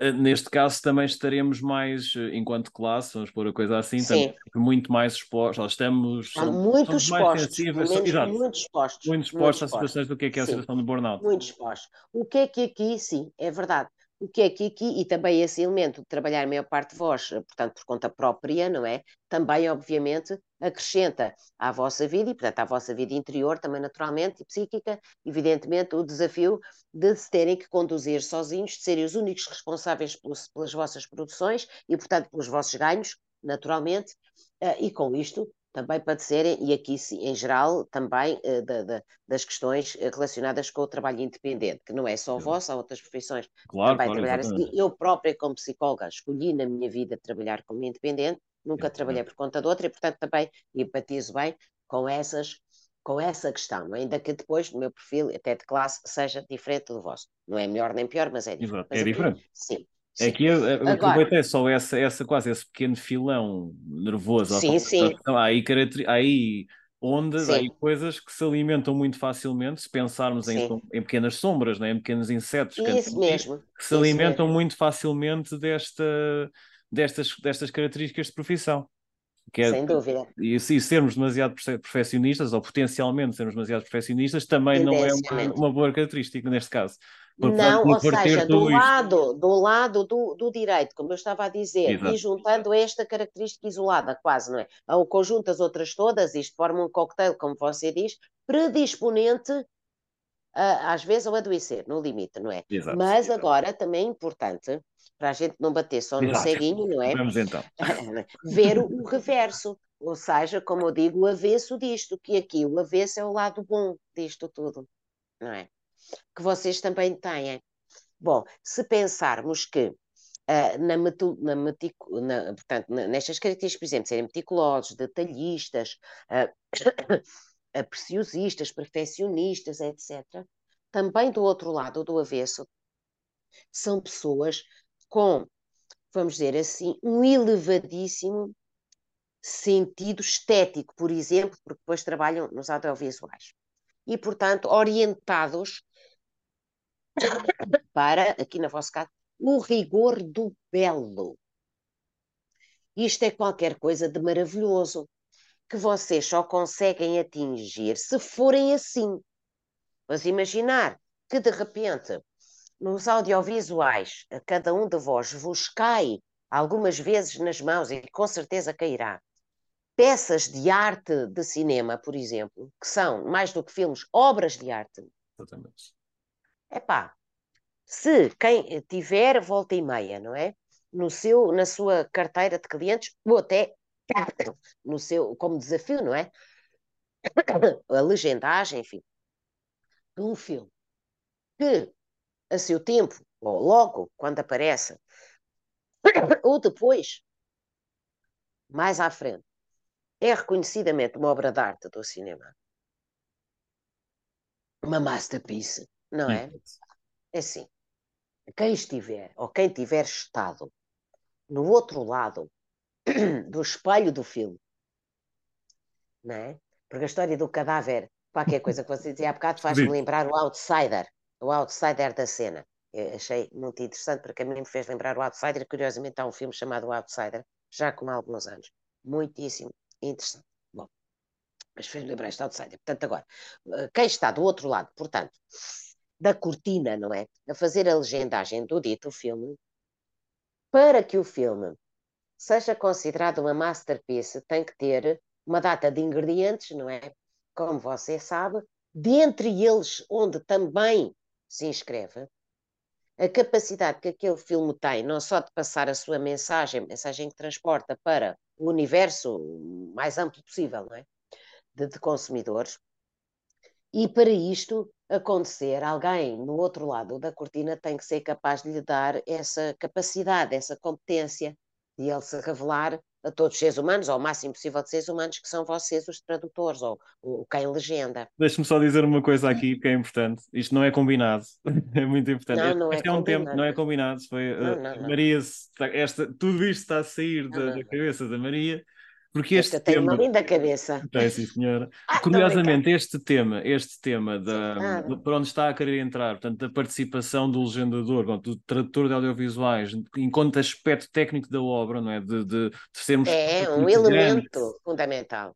É um, é um debate que temos no setor, quase entre nós, constantemente, e é muito é. complicado que seja, aliás, que seja percepcionado desta maneira, quer pelo realizador, portanto, a obra para Sim. o realizador, a obra existe independentemente do que nós façamos com ela depois. Portanto, o masterpiece certo. está feito pela minha certo. construção de fotografia, pela minha composição de som, pelo meu corte, Sim. todas essas coisas. Sim, Sim. Uh, mas lá está, há esta dimensão, como a Maria estava a dizer, e eu também concordo com isso, e acho que há, e há mais vozes dentro do, do setor que também concordam, hum. que há uma dimensão de, de inclusão do tradutor para que a mensagem passe e também burilar essa mensagem e que a obra se torne percepcionada e perfeita por isso também, é? Somos parte integrante do trabalho de, da obra. Sim, eu, eu, vejo um bocado, sabe, eu, eu, não sei se estou correta ou não, porque isto não se trata de uma questão de estar correto ou errado, somos nós a pensar aqui Exato.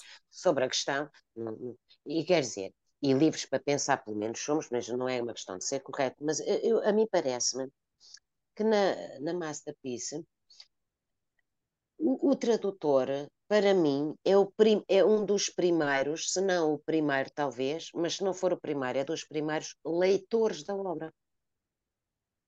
Exatamente. E qualquer obra sem leitor, ou, ou, vamos agora chamar assim, leitor, não é? Não existe. O, para o realizador que a criou, e eu percebo que diga que a Masterpiece existe independentemente do vosso trabalho, mas é a mesma coisa que dizer Está a ver? Que a obra existe e se eu nunca a mostrar a ninguém, ela existe e é uma obra de arte, porque não é. Não é. A não ser na fantasia dele. Ninguém, uh, acho eu, certo. acha que tem uma obra se nunca a partilhar. Posso achar, se eu estiver num delírio e achar que tenho uma obra, nunca a partilhar, posso achar, uh, fazer um delírio e achar que tenho uma obra, pá, é cá Exatamente. comigo. Mas quer dizer que aquilo é obra, não é? enquanto não for partilhada. Também faz parte da obra e é também elemento integrante daquilo que é uma obra de arte, não é? A partilha. A obra só é um produto verdadeiramente completo se houver um diálogo, que é fruto da partilha dela. É? E aqui no cinema, por exemplo, ou sim, sim. nos audiovisuais, não é? e pensando em filmes, por exemplo, não é? Ela só tem realmente expressão e, e, consegue alcançar esse todo que lhe é necessário, nomeadamente criando esse diálogo com quem, com quem se partilha, portanto, não é? com os leitores da obra, ou seja, com quem assiste ao filme, com quem o consome, com quem o vê, com quem o recebe, se de facto for levado até eles. Caso contrário, eh, não existe, a não ser na cabeça do realizador. Não existe, não se completa. E aqui, neste processo, o tradutor, ou quem faz a legendagem, mas aqui o tradutor, porque são tradutores com T grande, a meu ver também, não é? Uh, o que é que acontece? É um dos primeiros leitores, se não o primeiro. Mas mesmo que não seja o primeiro, não é? É dos primeiros leitores Exatamente. da obra. E por isso é parte integrante, como se nós pensarmos na, na escrita literária, por exemplo, ou na literatura, não há literatura sem leitores. Exatamente. Não é? E uma obra literária é também o leitor, ou seja, o fruto daquilo que o leitor faz com ela e para isso tem que chegar a ela. Ou então não existe, é parcial, está parcializada a coisa. Logo, no meu entender, fazem parte integrante da coisa. Se depois são visíveis ou não, como parte integrante dela, já são outros 500, que a gente até também falava no. Exatamente. Mas para já, e só atendendo a este critério, é assim que eu pelo menos penso nisto. Né? Sim, que eu pelo menos penso nisto. Até aproveito para dizer, e até também para não perder, e para, para continuar, a seguir a linha, mestra, que agora norteia esta parte da conversa, que é vermos o lado do avesso das vossas características e o qual de bom também têm, não é? Que essa é a linha mestra, aproveito para dizer, assim muito a de, de, quase que atalho, que ontem depois da conversa prévia, andei aqui à procura de alguns livros que já li há muito tempo sobre vários, uh, sobre processos criativos, processos, porque isto me estimulou esta conversa a voltar, a regressar a esses temas, que me são muito queridos de facto, já há muitos anos. Ótimo. E um dos livros que eu encontrei, que eu agora punha aqui, o título, que provavelmente, não sei se o Paulo conhece ou não, mas talvez, que está aqui na minha mesa, que é um um livro do falecido também na época da pandemia, George Steiner, chama-se As Artes do Sentido. Já e vocês também são, a meu ver, os tradutores, qualquer que seja a peça que vocês traduzam, são artistas do sentido. Primeira coisa que eu queria dizer. E depois, até por causa disto que estamos a dizer, e dos leitores, que neste caso vocês aqui como tradutores serão para as peças audiovisuais dos primeiros leitores, não é? O Steiner aqui assim neste livro desenvolve bastante essas questões, não é? E tem aqui várias frases, não é? Uh, que já estavam assinados, porque este livro é daqueles que eu já li não sei quantas vezes e está todo sublinhado. Não Exatamente. sei se vocês fazem isso. Não é? Haverá quem faça. Eu pessoalmente não, Exato. mas haverá quem faça. Eu faço, eu faço que eu sou uma destruidora de livros nisto. Realmente sou. Mas uma das frases que eu, por exemplo, aqui estou a ver é que ler bem é facultar o eco original ao texto. Logo, vocês têm de ler bem as peças para também, com a vossa leitura e tradução, é? uh, uh, ecoarem o original da peça, a essência da coisa, a essência da obra. Da peça ou da obra. Algumas chegam à obra, não é? Nem todas serão obras, mas pronto, a gente agora vai dizer obras, não sei o quê. E aproveito para ler, e já volto à linha mestra, outra coisa que eu tinha aqui, uh, que eu já tinha lido e, portanto, contei, voltei aqui a assinalar, que tem que ver um bocadinho com a, vossa, com a vossa solidão, que já falávamos lá atrás, e que para mim a solidão também, no lado do avesso, é silêncio. Eu diria que vocês são também mestres do silêncio. Isto do lado do avesso é algo de extraordinariamente humano e de extraordinariamente elevado do ponto de vista das competências humanas. Porque é preciso saber se... ouvir, não é? Para mesmo é. para interpretar a obra. E é no silêncio, Paulo, que se cria.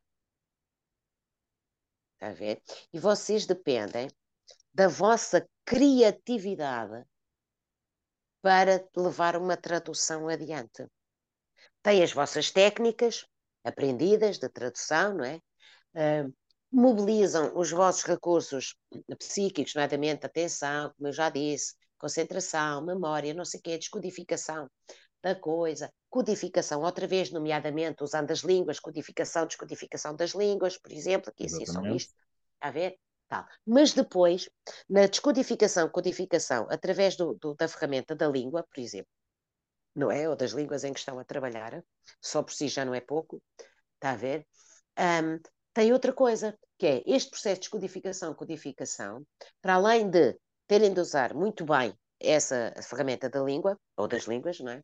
Verdade. Tem também de manejar muito bem a ferramenta da linguagem, porque é a ferramenta da linguagem que, de facto, transporta ou é o transporte da comunicação. E, portanto, descodificam na língua e codificam na língua a peça e descodificam e codificam na linguagem para atingir a mensagem, né, que depois tem que devolver intacta, o mais possível, de acordo com a natureza da obra e a essência dela. E isto já é um processo criativo de elevado grau. Muito criativo de elevado grau. Quase artístico. As artes do sentido. Os artistas do sentido aqui assim. Está a ver? Exato. Bom, e neste sentido, isto, para além de se fazer em solidão e, e, depois os 500 do isolamento e atenção à vossa saúde mental, no avesso disto, diz-nos que são mestres do silêncio. E é no silêncio que efetivamente nascem as obras. Realmente, todas as obras nascem no silêncio. E aí então eu passava e já volto, só a ler Outra frase que eu ontem assinalei uh, por causa de vocês, que diz, diz o Steiner, que diz assim, uma frase curta, os bons leitores não raras vezes permanecem em silêncio. São ciosos da luz ou da escuridão que se hospedaram na casa do seu ser quando recebem a obra. Portanto, vocês que são isolados e solitários, não é? Dentro de vós, do lado do avesso, tem uma, car uma casa gigante capaz de albergar nada mais, nada menos do que obras, algumas vezes de arte. Ora, isto já não é para toda a gente. Exato. Não é? E depois, não só são esta casa, como quem já trabalha há muito tempo já recebeu muita peça cá dentro, não é? Tem já, digamos assim, um enriquecimento só uma pessoa que, que, que, é uma casa destas é que pode ter, como se fosse uma grande biblioteca ou está a ver? Certo, é, certo, certo, quanto mais obras entram cá dentro, mais rico eu fico por dentro, porque mais coisas belas eu conheço Exatamente. e recebo dentro de mim e descodifico-as ao detalhe. E partilhamos-las também com a obra que e, vem. E volta a codificar ao detalhe para que ele chegue aos outros exatamente como é. No meio disto, enquanto eu recebo a obra e codifico e não codifico, eu fico com ela durante um tempo, até que a devolva e depois a deixo ir, não é? E, e recebo outra. Isto é da ordem do belo, é da ordem da elevação do ponto de vista dos processos da criatividade, que quase me parece a mim que algumas vezes, pelo menos alguns de vós, estarão também na linha de não só de serem todos tradutores de Cantei Grande, mas também artistas, como, mais uma vez digo, parafraseando, abusivamente, claro, mas o Jorge Steiner já cá não está, que ele também já morreu, portanto não pode ficar a discordar, e eu faço isto fazendo uma grande vénia ao sábio Jorge, Jorge Steiner, com grande respeito, dizendo que é quase, portanto, neste alinhamento, dizendo que os torna também não só tradutores com T grande, mas artistas do sentido. Isto é muito relevante e é muito belo e é extraordinário que é algo que se calhar vocês também não têm noção, ou se têm, nem sempre, nem todos têm, e que talvez também, aproveito para dizer, que seja algo que quando criarem os vossos eventos, não é? E assim, ou também os, no, nas vossas conversas de podcast, as vossas partilhas entre vós, não se esqueçam de partilhar. Porque aqui, repare, isto vai além, esta sensibilidade, esta riqueza que têm também, o que aprendem e o que se enriquecem no silêncio da vossa vida. Está a ver uns com os outros. É? porque isto vocês também não veem partilhado entre vós no LinkedIn. Não, de todos. Não interessa, quer dizer, o que eu estou a dizer é o avesso daquilo que chama hoje sucesso. Eu gosto mais do avesso do que do lado direito das coisas, também disse isso. Muito embora, eu se calhar vou passar, aqui, vou se calhar passar aqui um bocadinho pela rama sobre o assunto. Muito embora se comece é. a ver facilmente partilhas, por exemplo, é um pouco alimentar aquele ego e lá está a campanha de marketing, mas passa um pouco se calhar por aqui, não é? Eu, eu estive a trabalhar em dado filme, eu estive a trabalhar em dado série, ou dado documentário, ou dado o que seja. E então essa, essa, publicação surge como, como montra. Uma, uma, uma bandeira, não é? Uma, exatamente, exatamente, uma montra, exatamente. Mas sou o campeão, sou o maior, não é? Mas Sim. provavelmente também falta esta dimensão falta pessoal, nesta dimensão do que é que eu. Se trabalhei, se eu estive a trabalhar naquele filme, estás a ver, para além de ir lá dizer fui eu que trabalhei neste filme como a galeria da, da Montra, porque é que eu não posso dizer, tendo eu trabalhado neste filme, eu enriqueci-me e pá, aprendi mais isto, mais isto, mais isto, acrescentei, sei lá, estão exemplos agora parvos, mas como toquei, não é? Mais esta frase ao meu, ao meu dicionário de frases. Exatamente. Só por ter trabalhado neste filme, e eu tive de compor para a tradução esta frase, nada mais, nada menos do que esta, que nunca tinha sido necessária até aqui, filme nenhum a ter construído.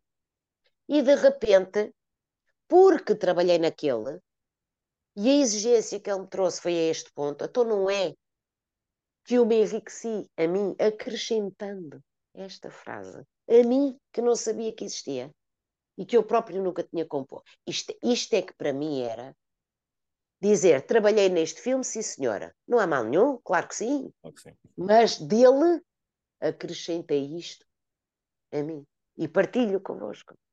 Mas há aqui uma dimensão, permite, lá está, porque é um tema muito, muito grato a mim, as literaturas e as é. literaturas são muito daí, uh, e da audiovisual, mas então há aqui uma pequena dimensão da Horta de Jekyll e Mr. Hyde. Nós estamos aqui a pôr-nos numa posição da face que mostramos ao público arrumadinha, direitinha. mas também face... viciada pela massa, pela aderência das massas. Está a ver? Tal como que era o doutor.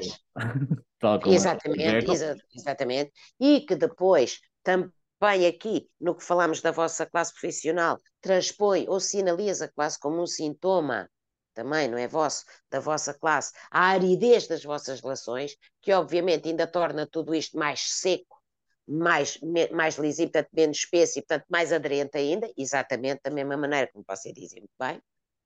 Sim. Depois ter esta toda, esta câmara obscura por trás de, de, do que é que é a nossa imaginação e a nossa produção e a nossa capacidade de estar, que está escondida e se calhar também não temos a mesma facilidade em mostrá-la quer por aceitação social, quer por, por aversão ao erro, quer porque seja, quer por falta de dinâmica profissional, porque foi sempre assim. Se calhar por falta de coragem vossa Também. para, eh, permitam-me que eu diga isto, não é? Uh, ah, um, por uh, quebrarem uh, as regras vigentes, que têm sido as vigentes, é? até aqui para vocês, que possam, podam, se possam prender com tudo isso e comecem de facto a mostrar o outro lado de vós partilhando-se também entre vós, mas o outro lado de vós, até para não serem vocês próprios os perpetuadores daquilo que a sociedade afinal faz convosco, que é não quer saber de vocês para nada, não os reconhece assim grande coisa. Os próprios criadores de conteúdos, nomeadamente de grandes e de, maior monta e de masterpieces, não eles é que são os heróis e os outros não interessam nada. Estás a ver? E às tantas quer dizer, a gente depois já não sabe se, se o problema está no o que é que nasce primeiro, se é o ovo, se é a galinha, né? Há de nascer algures. Exato. Nós também temos a ver com isso. Agora, se estamos melhor despertos para estas questões, então bora lá quebrar barreiras e perceber quem é que somos, continuar a perceber quem é que somos e dizer, olha, mas nós agora não aceitamos dizer assim, agora vamos também dizer de outra maneira. Nós de facto também existimos.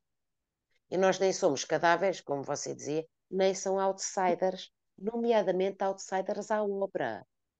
Exatamente. Eu ia pegar agora, eu estava a tentar entrar agora com essa, foi uma frase, já que entramos por aqui. todo, né? Foi uma frase até que eu gostaria mesmo de incluir, foi falámos, falámos ontem na, na conversa da apresentação da, da, da faceta da invisibilidade do, do Exatamente. do, do, do se colocar ao, ao, eu até apontei aqui, portanto, o trabalho do tradutor passo a citar, o trabalho do tradutor, até foi uma frase da, da Maria, Sim, o trabalho do tradutor é servir a obra. Portanto, nós é colocamos de uma maneira invisível, porque a obra tem que ter o destaque. Mas também servil. Exatamente. Quer e dizer, importa se calhar não confundir, e isto acontece muito. Servil aos outros humanos que criam a obra. Mas... Mas vocês também fazem parte desse conjunto. Exatamente. É, é, é, é, neste caso, a servilidade será à obra e à beleza que depositamos na obra e não ao isso, cliente e não necessariamente mesmo, ao cliente. meus amigos, isso mesmo. Isso. Isso é que interessa. Não só porque é isto que vos interessa, provavelmente, que é mais vantajoso, mas porque efetivamente, pelo menos no meu entendimento, na minha leitura das coisas, é disso que se trata efetivamente. Vocês de facto estão ao serviço da obra não é ao serviço do cliente. São coisas diferentes. E provavelmente há aqui uma espécie, vocês uma espécie de servilismo ao cliente. Ah, sim, e depois, sim. onde se vai misturar a obra como se o cliente fosse a obra, e não é, meus amigos, não é nada. Vocês fazem parte integrante do processo da obra. O cliente é outra coisa cliente é com quem tem que negociar, tem que valorizar o seu trabalho, o vosso trabalho, vocês também têm que valorizar o dele, tem que negociar com ele, tem que se fazer valer, tem que fazer contrato de trabalho e mais nada. Depois é o resto que se passa. E o resto que se passa é que tem interesse, e certamente é isso que vos apaixona, senão não eram tradutores, eram outra coisa qualquer. É? E, mas como é que lidamos com isto? Agora parece-me perguntar isto. Como é que isto tudo, já que vamos pensar assim, se na cabeça do. Olha, por exemplo, pode-me usar como exemplo por estar a dar a cara. Se na cabeça do, se na cabeça do tradutor isto está, todas estas peças estão encaixadas, ou devem estar encaixadas, melhor ou pior, Sim. como é que se lida com isto? Como é que se lida com isto de uma maneira a que mantemos algum nível de sanidade? Como é que se equilibra estar num espaço de, de, rivalidade, de concorrência, de termos que negociar com um cliente que já de si uh, tenta achincalhar porque a margem de lucro supera Sim, qualquer vantagem. Como é que nos. Eu acho que, quer dizer, relativamente ao concorrente, uh, não, relativamente ao cliente, depois são dimensões diferentes. Relativamente claro. ao cliente, eu acho que talvez ganhassem, não sei se isto vos vai fazer sentido, em irem tentando que não, nenhuma mudança é feita do dia para a noite, por mais que nós quiséssemos, não é? Claro. Mas irem tentando olhar para o cliente, olho no olho, de frente para ele, ao mesmo nível. Não se sentem, não se curvem para ir combatendo o servilismo, não é?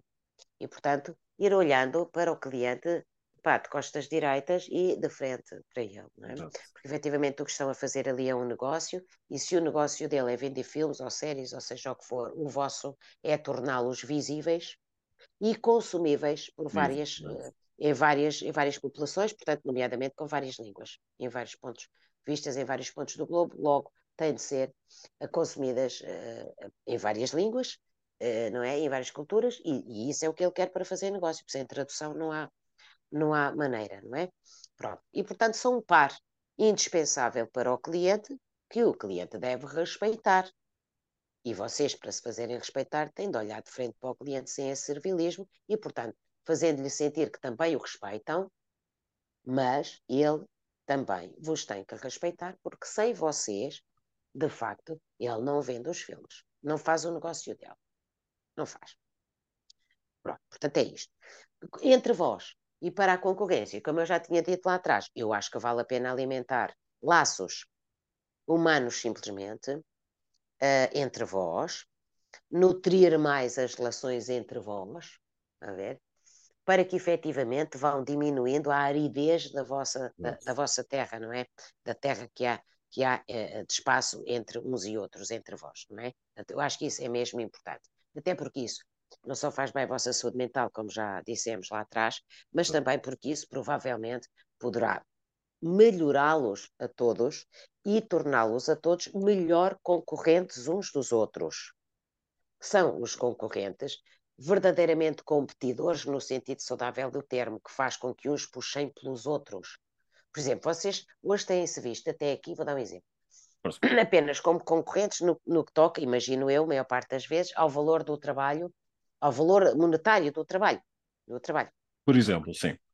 É um critério, não é? Evidentemente. Mas pá, tornem-se melhores concorrentes uns dos outros se forem capazes de efetivamente contribuírem, alguns de vós, e depois irem partilhando, olhar de frente para os vossos clientes e fazerem-se respeitar, mantendo-se dentro, dizendo ao cliente: você sem mim não vende o filme.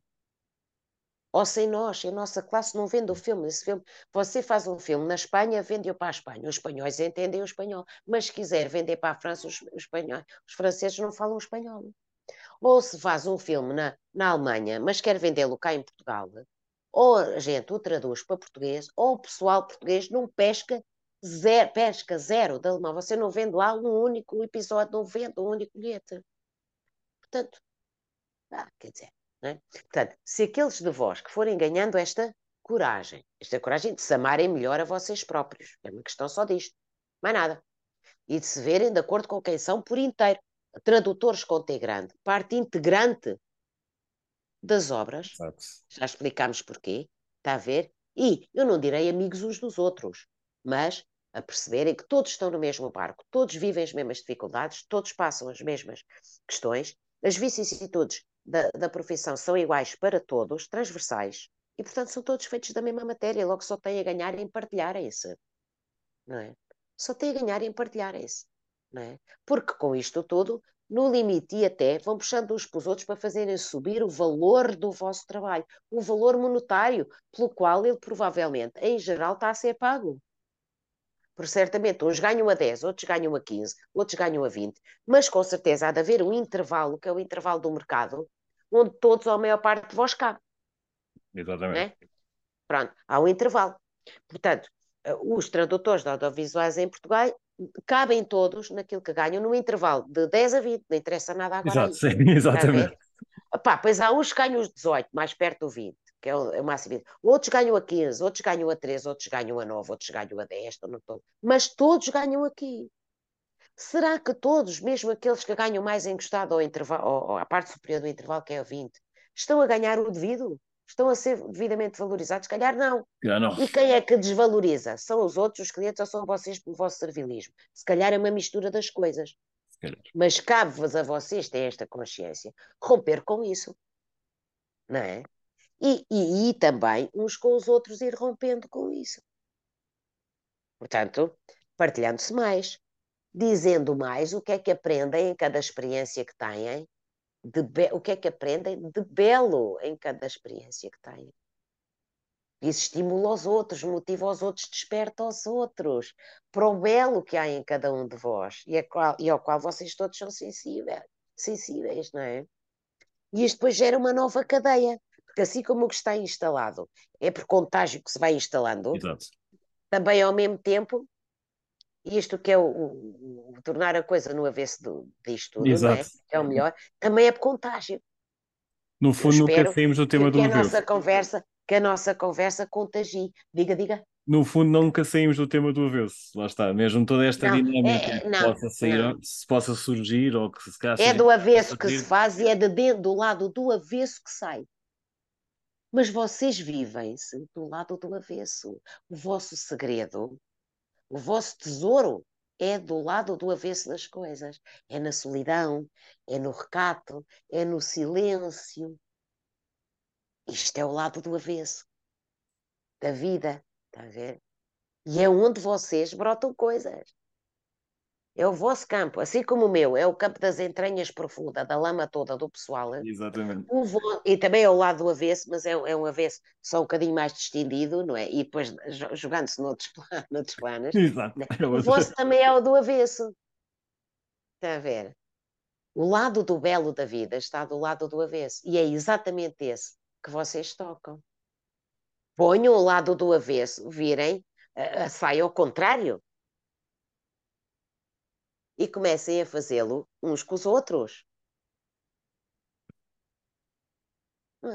Eu alguma vez pensei que a conversa ia para aqui. Então, mas eu também não pensei. É a primeira vez que eu estou a fazer uma conversa destas para tradutores, pensar nela agora e olha, bom, ela vai se dizer. Está muito bom, nunca pensei. Se eu alguma vez, se eu, olha, há todo aqui, uma, todo aqui um fio mais ou menos isto vai às ortigas. Olha, eu também tenho aqui, olha, eu também tenho aqui. se eu alguma vez pensei aqui por aqui pegando lá está, e, e tenho mesmo que falar disto. Que achei... oh, oh, Paulo, oh, Paulo deixe-me só, se não se importar, eu não sei o que você vai dizer a seguir, se calhar já vai, até ia dizer o que eu vou dizer, mas é assim, eu só quero regressar um pouco de nada atrás e até à figura do outsider, há um filme chamado Outsider, se não conhece, vá ver, que eu tinha aí o DVD, mas agora já não se vê DVDs. Pronto, filme a preto e branco, é pá, extraordinário filme extraordinário. Mas, portanto, voltando agora aqui com o filme à parte, filme à parte, à figura que a gente aqui estava a pintar de outsider, não é? Do outsider. Para pegar naquilo que ontem tínhamos falado, que é, e que você tinha dito, que eu também guardei, que é o tradutor, quanto melhor for, menos aparece, menos se vê Isso. e, portanto, torna-se invisível. Quanto mais por acaso, invisível, por acaso ia por aí, já vai sozinha, faça favor.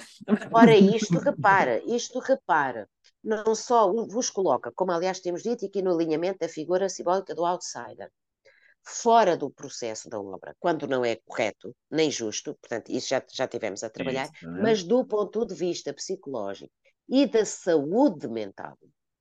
Isto é, isto é também, ou pode ser pensado também, como um elemento. Epá, se calhar de todos os que falamos, talvez o mais sério e, portanto, o mais grave. A, a dizer assim, a dar, vou usar a palavra grave só para vocês terem noção de quão sério é este elemento. É, dar peso, uh, dar peso. Predisponente, isso, predisponente ao adoecer mental. Porque uma pessoa, a história do invisível, bem como do outsider, mas sobretudo do invisível e do anónimo, portanto, não aparecer, não ser visto, não ser reconhecido. Portanto, quanto melhor for o tradutor, menos se sente o papel dele, menos se vê, menos se e, portanto, é como se ele não estivesse lá. Eu percebi isto de forma poética, percebo isto, de forma técnica, na finura, na sofisticação do vosso trabalho, que tem que ser a este ponto, também percebo, faz-me sentido, e percebo perfeitamente isto, estás a ver? Mas, do ponto de vista psicológico, uma pessoa que tem uma participação, seja no que for, mas cuja identidade, que é aqui que toca, deve ser invisível, tá? esta invisibilidade toca a esta identidade. E se, como eu tenho dito, eh, eh, já dizia aqui também há bocado, o eixo narcísico, ou a dimensão narcísica, narcísica de nós e, portanto, das nossas personalidades, é um eixo uh, bastante vulnerável, portanto, grande vulnerabilidade para todos nós humanos, não é? portanto, não é só para vocês, é para todos. A ver? Ele joga-se aonde? Na identidade. A identidade é a coluna vertebral de nós. É a nossa coluna vertebral.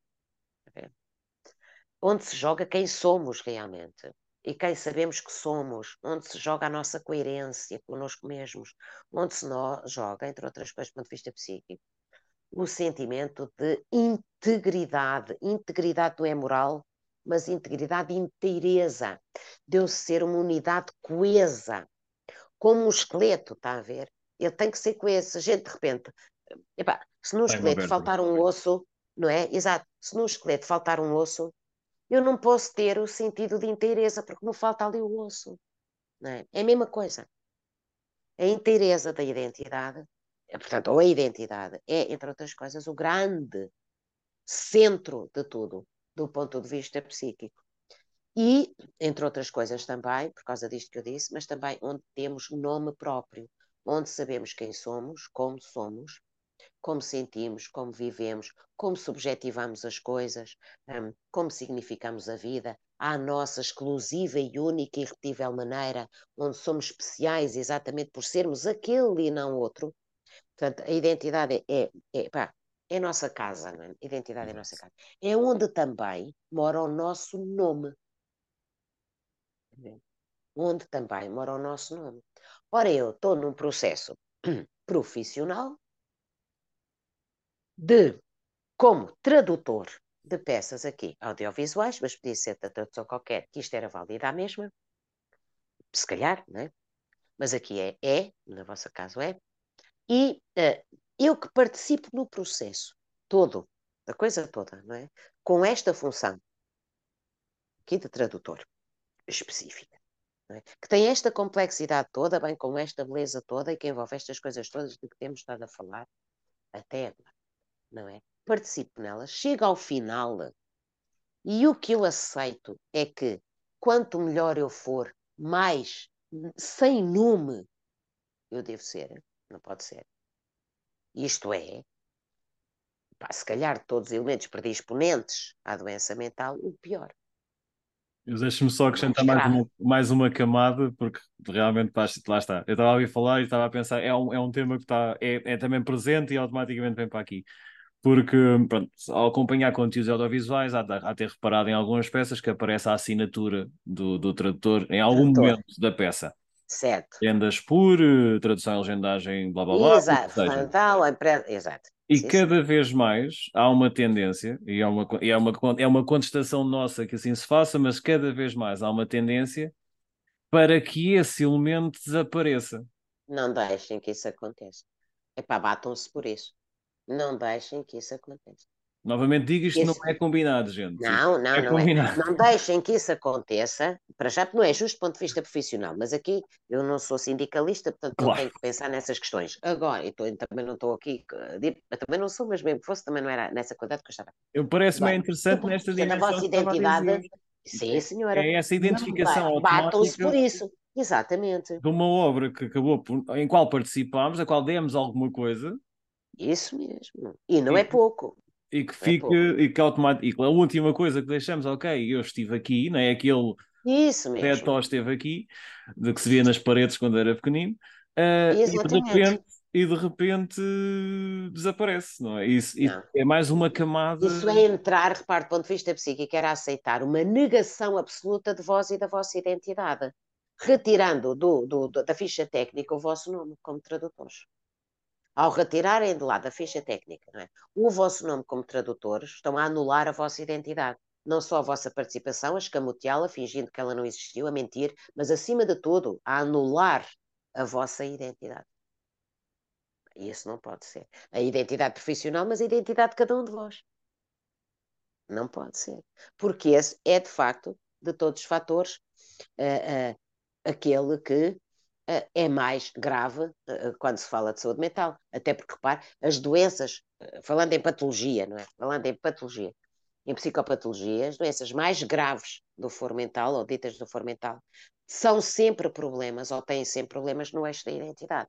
Por exemplo, uma esquizofrenia corresponde assim de maneira muito simples, a uma vaporização da identidade, a uma fragmentação da identidade. Exato. Portanto, o sentido de identidade interno não é coeso é fragmentado. É? Com isto depois vem a despersonalização, despersonificação, vem o delírio, vem não sei o quê, pá, vem uma data de cenas, mas acima de tudo há um problema grave na identidade, que é nada mais nada menos uma identidade que é partida em pedaços, não é um todo inteiro. Tem sempre, mas esquizofrénico tem sempre isto lá. Está a ver? Ou tem uma clivagem, que é uma, uma, uma identidade, um psicótico tem uma, usam muitas clivagens, fragmentações, enfim, são processos também internos, não é?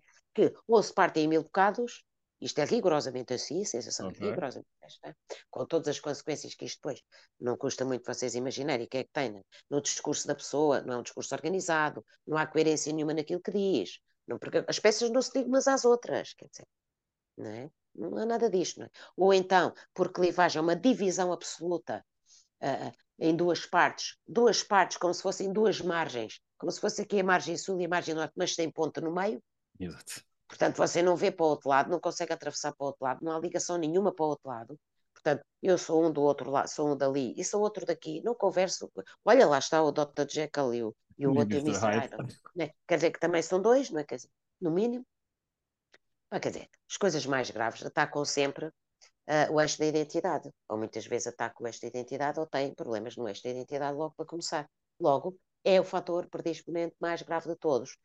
Claro que também não vamos aqui dizer agora que estas questões que vocês travam, nomeadamente no vosso setor e tudo mais, chegam ao ponto de vos atingir no eixo da vossa identidade pessoal e psíquica, não é? Mas atenção, em termos de classe profissional isso não é justo, vocês são parte integrante. E se deixarem que eles tirem os números, da, da, os vossos números, não é? Da vossa função, da ficha técnica, estão a negar não só a vossa atividade a escamoteá-la, não é? Como a negar o nome de cada um, que assim como assim existe na vida, e veio à vida para ser tradutor e para ser aquele tradutor. Porque depois também, com certeza, imagino eu, os tradutores não são todos iguais. Os processos de tradução provavelmente são comuns, mas pá, a criatividade faz diferença e, e a criatividade não significa que os sejam mais, sei lá, mais inventivos que outros. Não é isso. Mas há uma tonalidade no discurso, não é? Eu penso que uh, o mesmo filme, por exemplo, traduzido por duas pessoas, por duas pessoas teria sempre uma tonalidade claro. qualquer diferente. Evidente. É, in claro, é inevitável. E a obra pode passar para mim a mesma, e ela tem que passar, mas a tonalidade é diferente sempre. Portanto, o nome de cada um tem que lá estar escrito, porque é a vossa identidade profissional e é também o selo de que vocês existem, são seres humanos que existem à face da Terra. Portanto, não tem que passar nem, nem funcionar como outsiders, portanto, Exato. fazem parte do processo, mas agora tira-se lá o nome, são outsiders, nem, eh, nem invisíveis, nem inexistentes. Isso não pode ser. Não. Até Maria. depois, do ponto de vista psicológico, isto não é, não é bonito. A conversa vai longa, mas vai interessante. Vai, vai, já longo, oito horas. Tá, olha o mal da gente não ter alinhamentos combinados, depois nunca, nunca lá vamos nós. Pronto, o pessoal vai odiar-me por mais um episódio gigante, mas tem que ser. Eu não, queria, eu não, quero, não quero fechar, porque não quero mesmo. Primeiro, se calhar até convidava a Maria para daqui por uns tempos voltar a fazer, se calhar um. Vamos a isso. Vamos lá fazermos mais um episódio, alguns, porque acho que temos muita coisa, temos sempre muita coisa é. falar. Acho que isto é, é, claro que é muito profundo e dá sempre pano para mangas, e com certeza quem ouvir, quem ouvir depois mais tarde vai ter, vai ter questões sim. e vai, vai remexer também no seu. Claro no seu pequeno caldeirão e com certeza vai, vai, vai despertar sensações. Mas não queria mesmo deixar passar, já agora Sim. Já vai longo, mas não quero deixar passar. Até porque foi o que falámos há um bocado. Não quero deixar passar a, a questão dos discursos de Eva, de, de da, da pós-graduação, do estudo de mulher. E lá está, nós falámos na nossa conversa de preparação, já que está público, vamos embora, mantemos o tema, nós falámos sobre isto. É verdade. Uh, é como eu falei consigo, portanto, há temas, há 76%, segundo dados da associação, da ATAV especificamente, Sim. de acordo com os seus associados, 76% dos associados ativos são mulheres. E eu posso constatar, porque já faço isto há alguns anos, pois. há, há, há quase 20, já faço isto há uns aninhos, e realmente posso dizer que há obviamente homens, e conheço alguns, mas o, o grosso de, das pessoas com quem lidei, enquanto colegas e enquanto. Mesmo quem estudava e depois de colegas de profissão também. Exato, é? exato. São, são mais aí, então, são sempre mais mulheres. E na, e na profissão reflou-se também como sendo mais mulheres, portanto, sejam gestores de projetos, sim, sim, sim, de empresas, portanto, o nosso meio é, este meio é muito. Sim, de mulheres, curiosamente. Oh, é muito, muito mulheres, particularmente mulheres. Pegando em todo este bolo que tivemos aqui, uh, num apanhado de, de, de algumas horas a falar, eu calmo e a Maria opine, diga-me qualquer coisa sobre como é que isto afeta, porque deve ser mais complicado, não é? Temos, temos aqui um contexto em que socialmente até agora uh, a mulher tinha um papel, por muito justo que isso fosse ou não, havia um papel designado à mulher, não querendo com isto ser sexista, obviamente. Sim, sim. Perdoem-me os ouvidos sensíveis dos tempos atuais. Não ser sexista, mas havia um papel mais ou menos atribuído, estamos a quebrar com esse papel, com certeza. Esta profissão é um exemplo de que esse papel realmente é quebrado, porque é, é essencialmente lá está, o pego por generalizar, mas é essencialmente feito por, por mulheres, ou há muito mais mulheres a fazê-lo. Sim. E tu, como é que esta dinâmica toda joga para a saúde mental de uma mulher? Porque já há um papel inerente a ela, de, de, de, de cuidadora, de, de, de, de, cuidar do lar. Novamente, desculpem pelas. Sim, sim, mas é a história, não é? É o que a história é tem a história... dito. Não quer dizer que a vida das mulheres hoje em dia seja toda assim.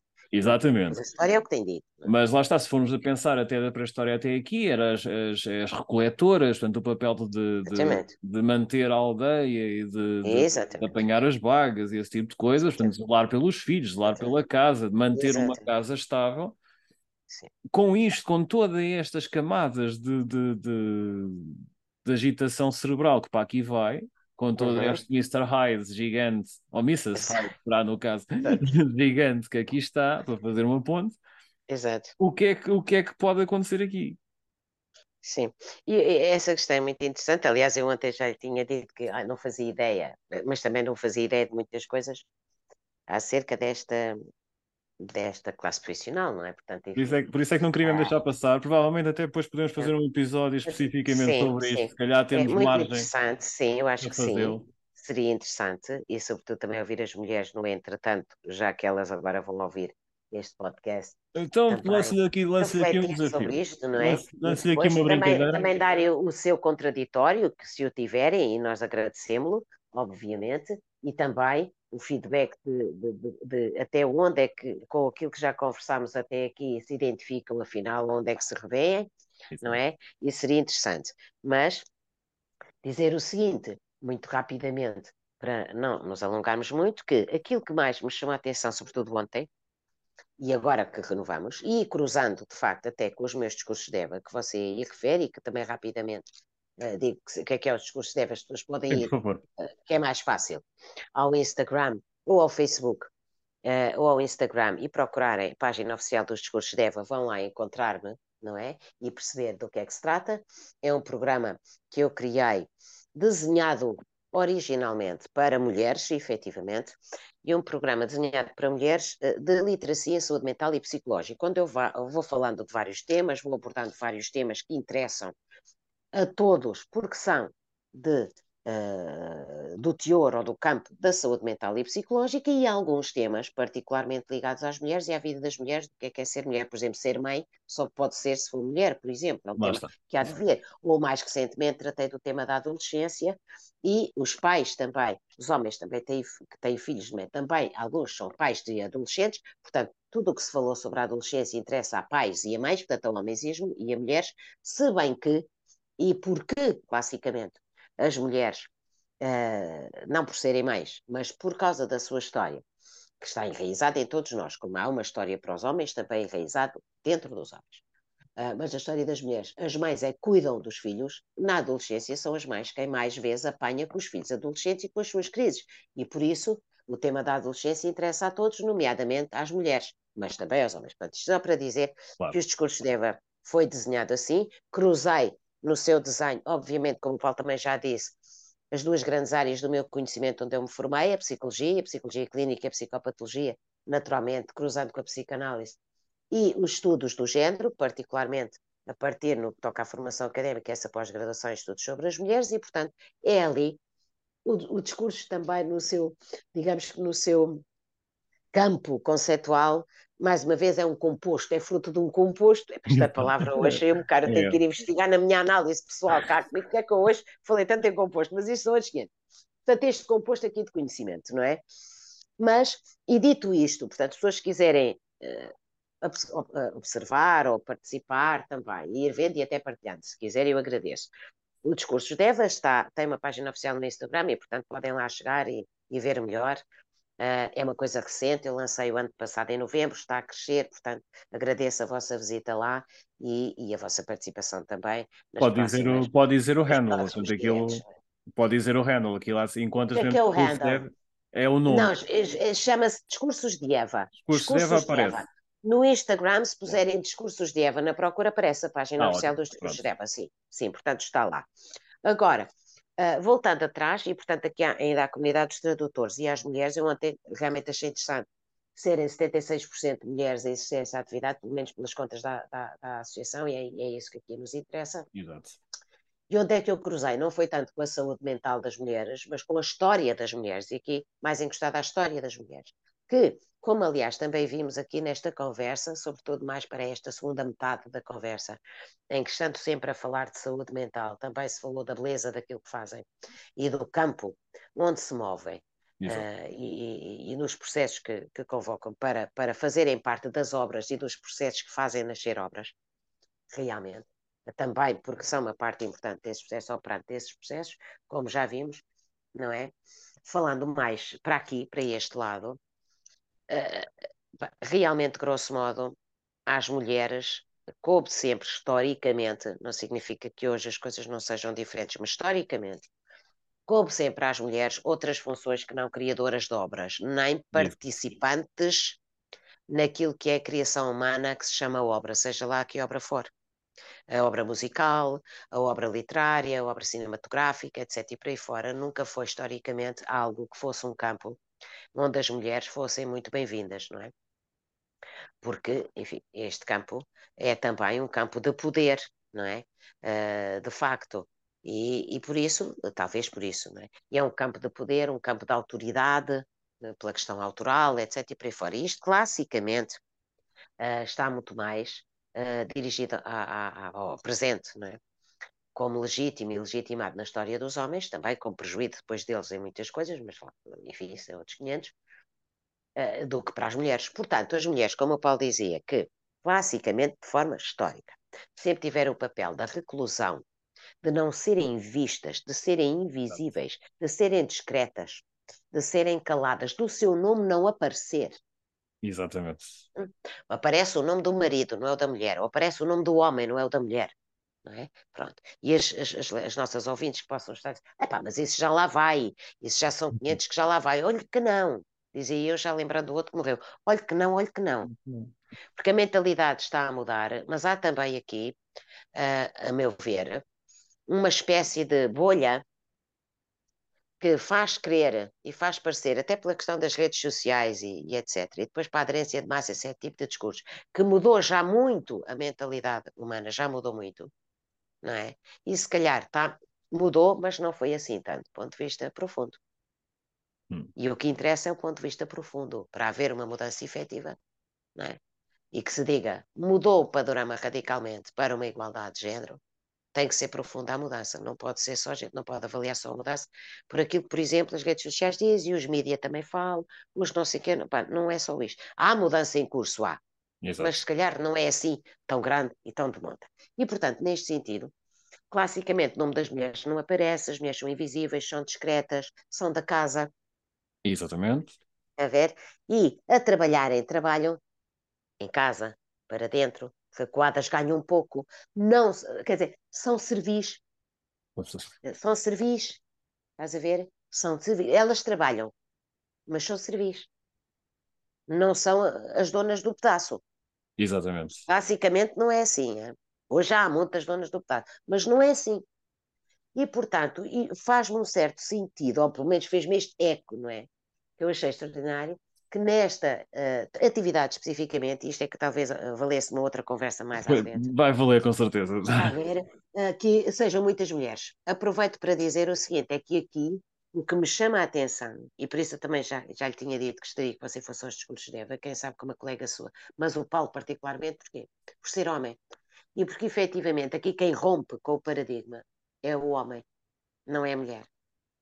Haver em 76 de, de tradutores que para os audiovisuais são tradutoras está em linha com a história das mulheres. Agora, haverem homens no meio desta massa de atividade é que já é outros 500. E aí quem é disruptivo para melhor, quem rompe paradigma são os homens, não são as mulheres. As mulheres fazem aquilo que sempre fizeram. Estão em casa, caladinhas, recatadas, não vão para a rua trabalhar. O nome, se não aparecer, também não faz mal.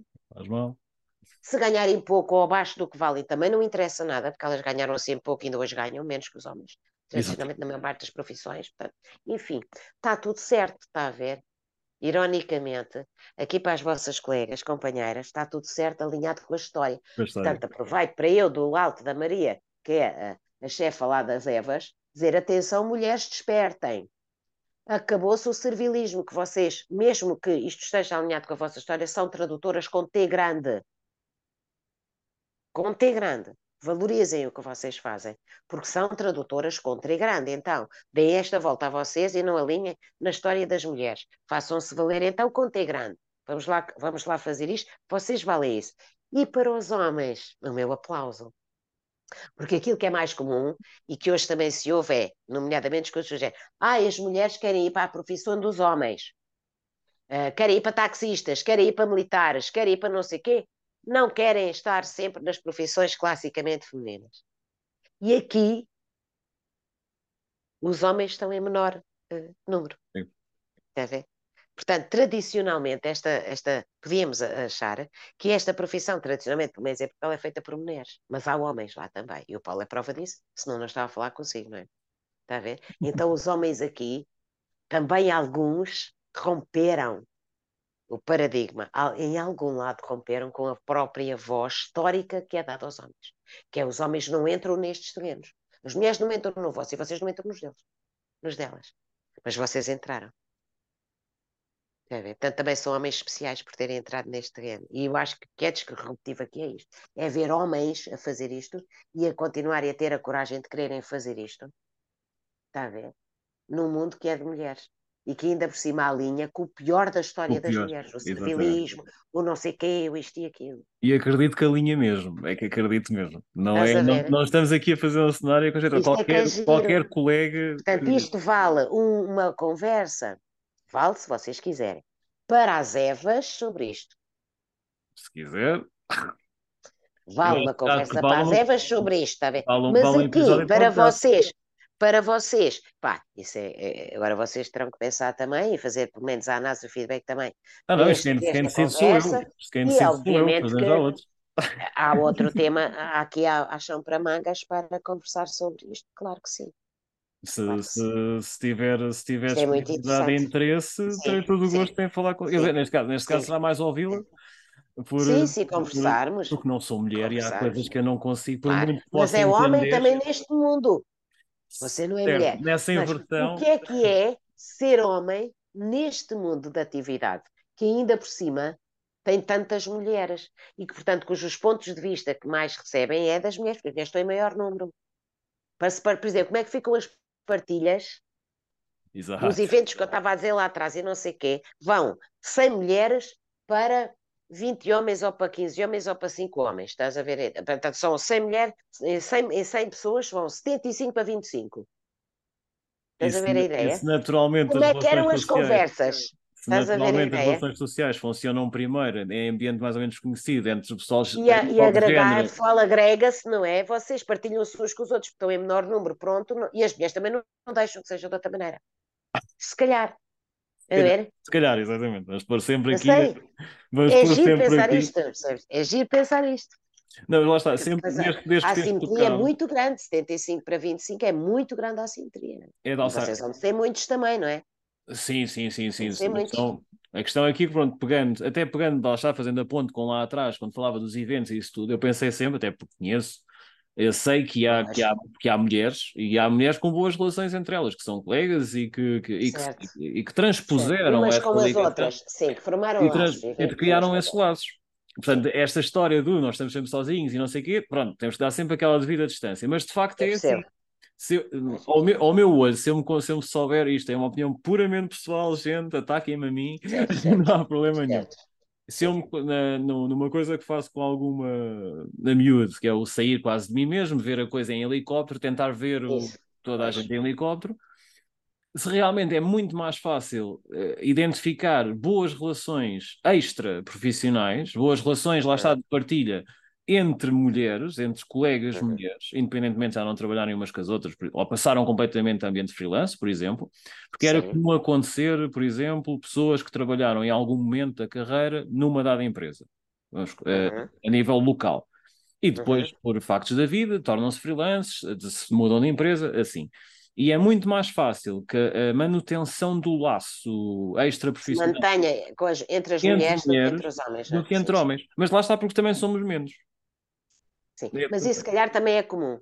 Também é comum. Temos de pensar nisso, mas isso também é comum. Sobretudo no terreno. Para fora, eh, não sei. Não, não tenho métrica aqui nenhuma na cabeça para dizer com segurança isso. Agora, dentro claro. do trabalho, é, isso é comum. É. As mulheres eh, têm, de facto, um perfil diferente dos homens, claro, e, e têm uma maneira de estar no trabalho diferente.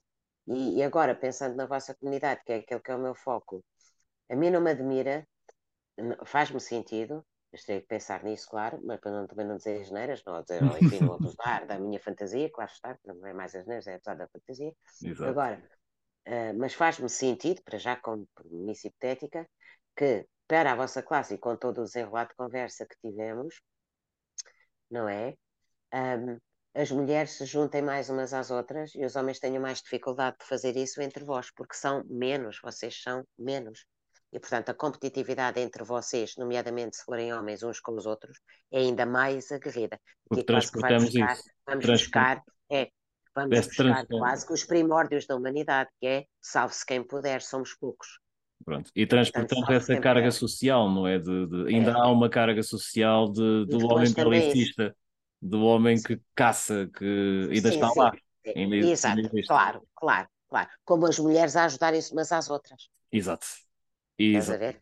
Em tempo que, porque depois estão aqui abafadas por servilismo, por não sei quê, por serem uma classe que se calhar não é tão prestigiada ou tão reconhecida como vocês gostariam e merecem, Exato. etc. E por aí fora, a maneira que nós temos tendência para nos agarrar umas às outras, quase como se andássemos cafilharada toda, umas, anda tudo cafilharada às costas, é pá, dá-me aí um bocado de leite para o meu que eu agora não tenho, é pá, dá-me agora tu, e pá, e pessoal, e é isto. É, é isto. Extraordinário. Sim, isso é verdade. Extraordinário. Sim. Acho que vai mesmo, vai mesmo fazer outro episódio. Não, a sério, vamos. aqui vai, vamos fazer um Mas, episódio. Ou, a não ser que os seus colegas digam: é oh, Paulo, tu és um bom rapaz, muito. A Maria também é uma querida, uma disponível, uma senhora muito simpática, mas caramba, tu não nos, não desmasses mais outra vez com uma, com, uma, com, uma, uma pastilha daquelas que a gente já não podia ouvir a senhora. Uai, esta gente, esta gente aqui no, no podcast ainda quem manda sou eu. Mas ah, pronto, então, coisa é com o patrão. Portanto, eu faço, pronto, faço, então um tá faço o episódio, se quiserem ver, veem, se não quiserem, não veem. Eu faço também é verdade, é verdade. É verdade. assim, acho é que é, é mesmo assim. É um, lá está, novamente, a conversa vai muito longa, eu não lhe quero tomar muito mais tempo aí, durante a gravação. Vou só em jeito mesmo de, de conclusão, se calhar ia-lhe pedir assim um, um último remate, assim, uma última indicação que queira deixar no ar, um, um apanhado, assim, um sei lá, uma estratégia, uma coisa de quando sentirmos estamos mesmo ali à rasca. Ah, por exemplo, vamos pegar aqui um tema, se calhar é muito sensível para, para o trator todo em geral. Certo. A, a questão, acho que falámos nisso na, na, no Primates. acho que falámos nisso no Primates. A questão da gestão da, da fartura com a seca. Portanto, há épocas sempre, e é natureza ser freelance, ainda por cima assim. Uh, há épocas de muita fartura, muito cliente, muito, muito trabalho a entrar, mais ou menos muito dinheiro a entrar também, dependendo do que é que conseguimos sim, sim, ou não, claro, não seja. Claro, claro uh, e depois temos uh, o reverso da medalha, do, ou o adverso da medalha, do não há, não há cliente, estou em baixa de trabalho, ai meu Deus, ai meu Deus, não vou ter para comprar pão. Mas se calhar em jeito de, de, de, de, remate para esta. Quer dizer, eu acho, eu acho que a melhor solução de todas, e se calhar vão dizer, bem, mas você é um idealista no meio disto tudo, parece que não ouviu a conversa, não é? é ou uma utópica, ou uma idealista ou uma utópica, parece que a senhora esteve aliada da conversa que a, senhora, que a própria, que a própria Maria e o Paulo esteve a fazer. Mas não é, não é? Bem, se for sensida assim, pois muito bem que seja, se não, eu preferia que fosse mais uma vez uma provocação. Já agora a minha resposta, que é, vocês são ou não são uma comunidade, afinal? Se forem verdadeiramente uma comunidade, sendo uma associação, não é? Formaram-se em associação, se esta associação corresponder também a uma verdadeira comunidade, a ver, talvez uh, uma das dos segredos uh, para ultrapassarem com mais tranquilidade, ou pelo menos atravessarem os períodos de, de seca, sobretudo, com maior tranquilidade, seria partilharem-se uh, como uma verdadeira comunidade. Né? Quem tem mais em tempo de seca uh, distribui por quem tem menos. E reconhecendo-se, obviamente, todos uns aos outros como valendo o mesmo, porque todos são parte daquela comunidade. Ou seja, eu acho que o, a solução ideal e verdadeiramente humana, a meu ver, melhor humana, a meu ver, isto é aquilo em que eu acredito e quero para mim como humana, mas isto já é também da ordem da opinião pessoal, é que a partilha é o segredo de muita coisa.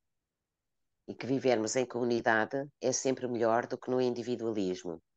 Porque, por várias razões, acredito nisto, mas também porque a vida, se nós pensarmos, é igual para todos. Mesmo que a nós às vezes não pareça. E que pareça que uns são privilegiados e outros não. Isso não é verdade. Se formos ao fundo da vida, à raiz da vida, à essência daquilo que verdadeiramente é essencial para todos nós, ela é igual para todos. Porque aquilo que nos faz feliz ou felizes é a mesma coisa para todos. No fundo, é a qualidade das relações humanas que estabelecemos uns com os outros, ditas relações de amor. É isto e isto. A própria ciência diz que é assim. Portanto, isto é aquilo em que eu acredito, mas a ciência também diz isto. Isto não é só uma ideia ideal ou romântica minha, não é só. Apesar de eu ser uma romântica e uma idealista, mas eu também tenho aqui o suporte da ciência e da filosofia, não é? Que ainda é mais antiga que a ciência e que sempre disse isso e continua a dizer. O segredo da vida a felicidade é o mesmo para todos, é o, o amor. E uh, quando se trata de dor, porque somos todos feitos da mesma maneira, o que dói a um, da mesma matéria, o que dói a um é o mesmo que dói a todos. E acontece a todos o que dói. A todos. Porque a matéria é a mesma, a vulnerabilidade é igual. Logo, o segredo é viver partilhando vulnerabilizando-nos uns aos outros, claro que sim, entregando-nos uns aos outros e partilhando-os com os outros, não só a nossa experiência, porque isso nos enriquece, mas também em tempo de seca, quem tem mais, ajudar outro que tem menos, porque amanhã pode ser ao contrário. É? Se vivermos no individualismo, e uma coisa é se uma profissão solitária, isolados, vive do isolamento também pelas questões que já explicámos e beneficia disso também, evidentemente, forma risco para a saúde mental, mas também beneficia para a criatividade, portanto, isso já foi tudo explicado. Uma coisa é isto, outra coisa é sermos individualistas. Não é? Aí já é outra coisa. E é escamotearmos de nós matéria humana que é a nossa e, e fingirmos que talvez não nos toca a nós, que quem está sempre em, em tempo da abastança, da abastança finja para si que talvez não lhe toque a época da escassez, não vai acontecer, porque vai acontecer uma vez na vida. Há coisas que acontecem universalmente a todos, nem que seja uma vez na vida. É assim. Portanto, acho que o grande segredo seria esse. Não é? Agora, também dizer o seguinte: eh, que isto é o lado mais bonito da coisa. Uh, o lado mais, talvez, feio da coisa. Eu acho que, eh, como todos os freelancers, não é? As pessoas trabalham independentemente. bem, é um desafio. Eu acho que é um ato de coragem, mas se calhar sou, aqui sou sou, não sou neutra a dizer isto, porque eu também sou independente desde o meu início e, e fui eu que escolhi por escolha própria funcionar assim. E tive ao longo da minha carreira várias ofertas para ir trabalhar para, por conta de outros, né? nomeadamente hospitais, centros de saúde, clínicas, etc. E por aí fora, eu nunca aceitei. De facto, nunca aceitei. Porque uh, entendi que queria trabalhar realmente sozinha para ser livre na minha criatividade, me exercer e para ser livre na gestão que eu faço, que eu acho que é ótima, que eu tenho de, de, do tempo que eu tenho de dedicar aos meus pacientes e a cada um deles, para de facto conseguir traduzi-los. Para traduzir um paciente é preciso tempo, tempo humano, de relação humana. E se uma pessoa trabalha por conta de outra e nesta profissão nem sempre domina ou gera o tempo que precisa de ter. E isso foi uma coisa que eu percebi com muita rapidez muito cedo, na, quando a fazer clínica, e por isso, entre outras coisas, não aceitei esses convites.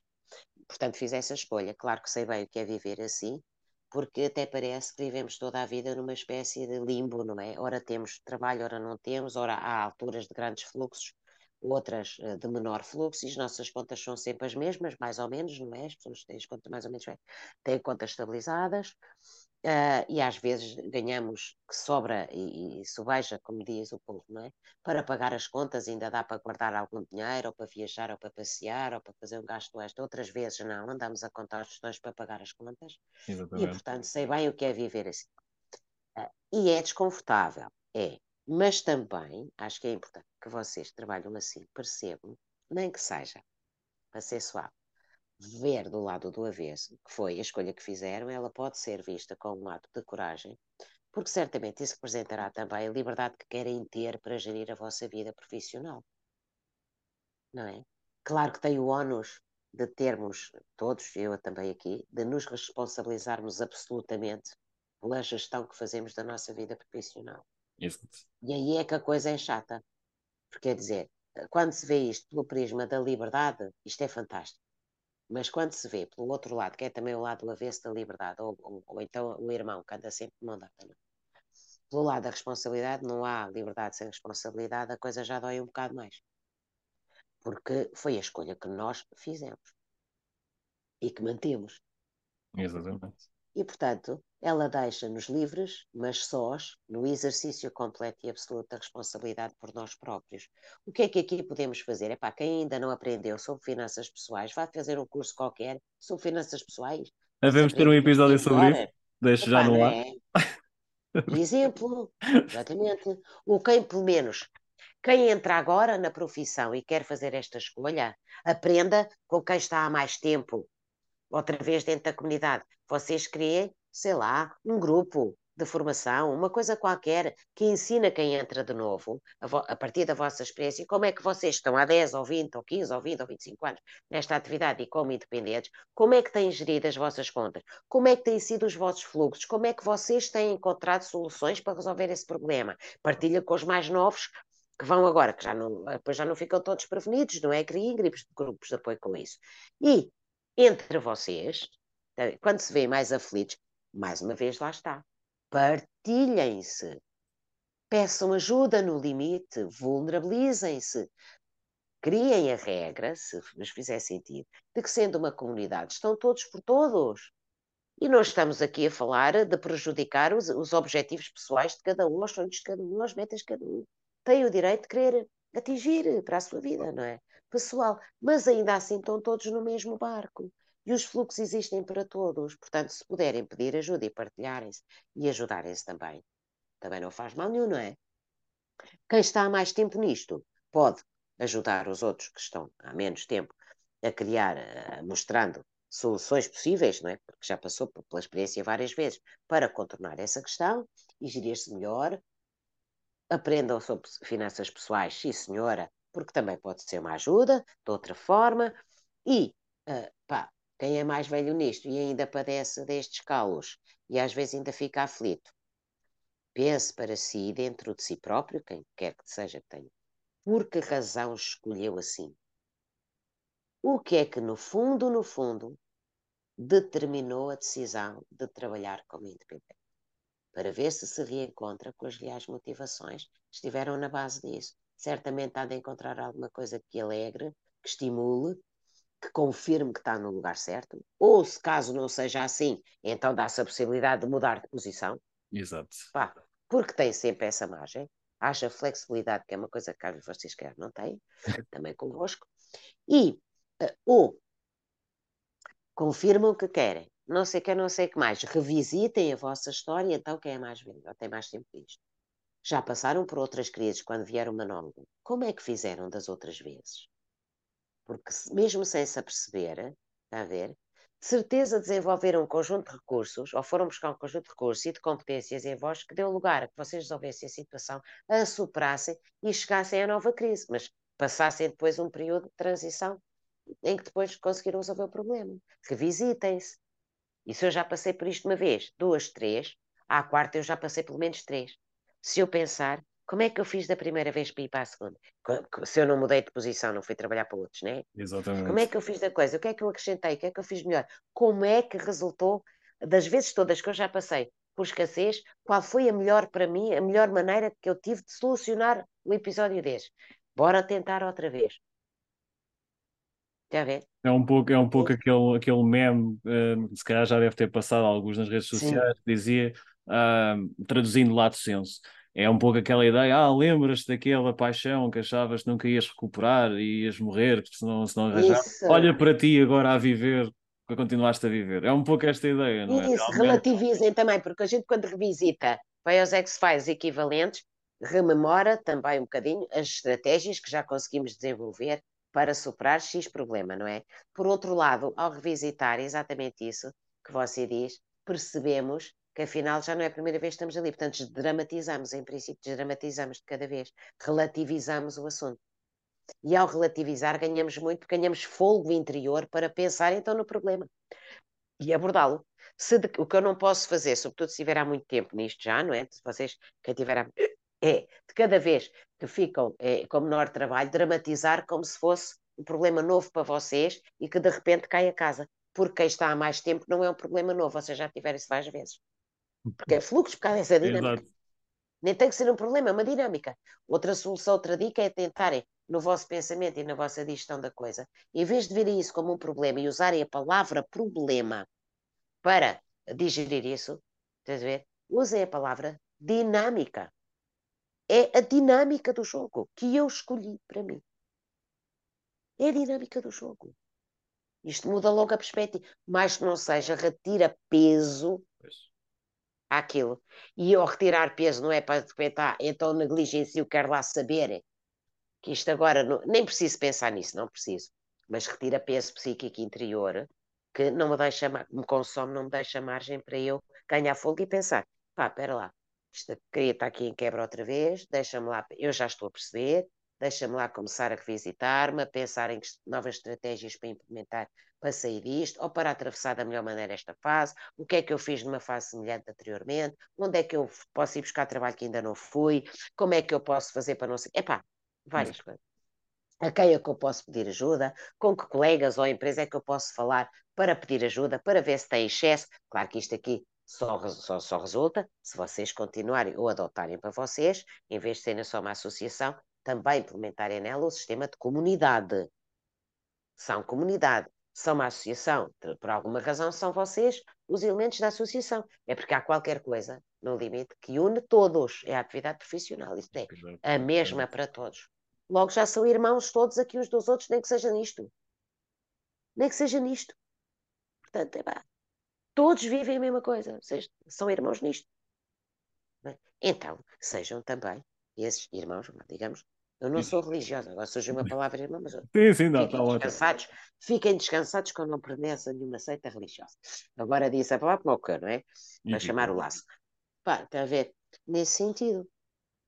Percebe? Nesse sentido.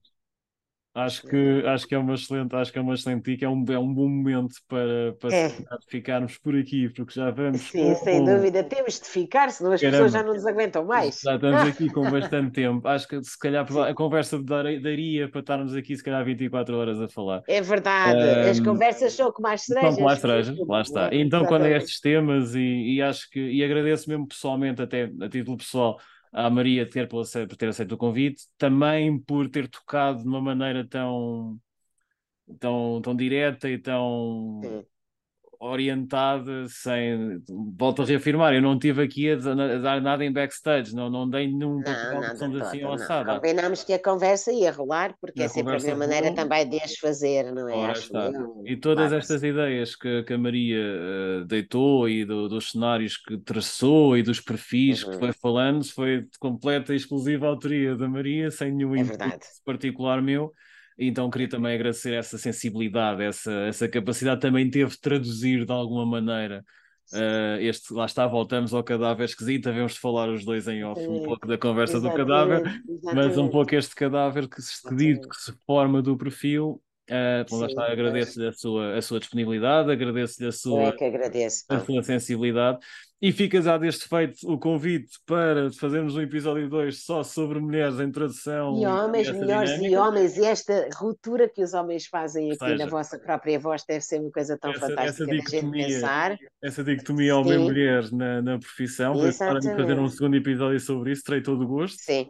Uh, havemos de falar também. também, também está aceito. E também está convidado para ir aos discursos de Eva falar está. sobre isto nos discursos de Eva. Está, está aceito. Senhora, depois pensamos vai o Paulo sozinho ou se encontramos uma colega sua que vai é fazer o par do homem e da mulher na conversa das Evas, mas depois, quando, quando a organizarmos, certamente pensaremos nisso. Organize, mas convite assim, eu agradeço se, também ter aceito. Sim, se justificar, vou sozinho, se justificar o colega, alguém da associação, com certeza, com certeza se vai voluntariar para me fazer companhia. E, Exatamente. e olha, e despeço-me. E muito obrigado novamente pelo seu tempo. Tem, muito obrigada, Paulo, por ter estado aqui. E depois muito vamos obrigada. combinar a outra sessão. Tá bom? Muito bem. Muito obrigada e um obrigada a todos que nos ouviram. Obrigada Muito obrigado. Obrigada, Paulo.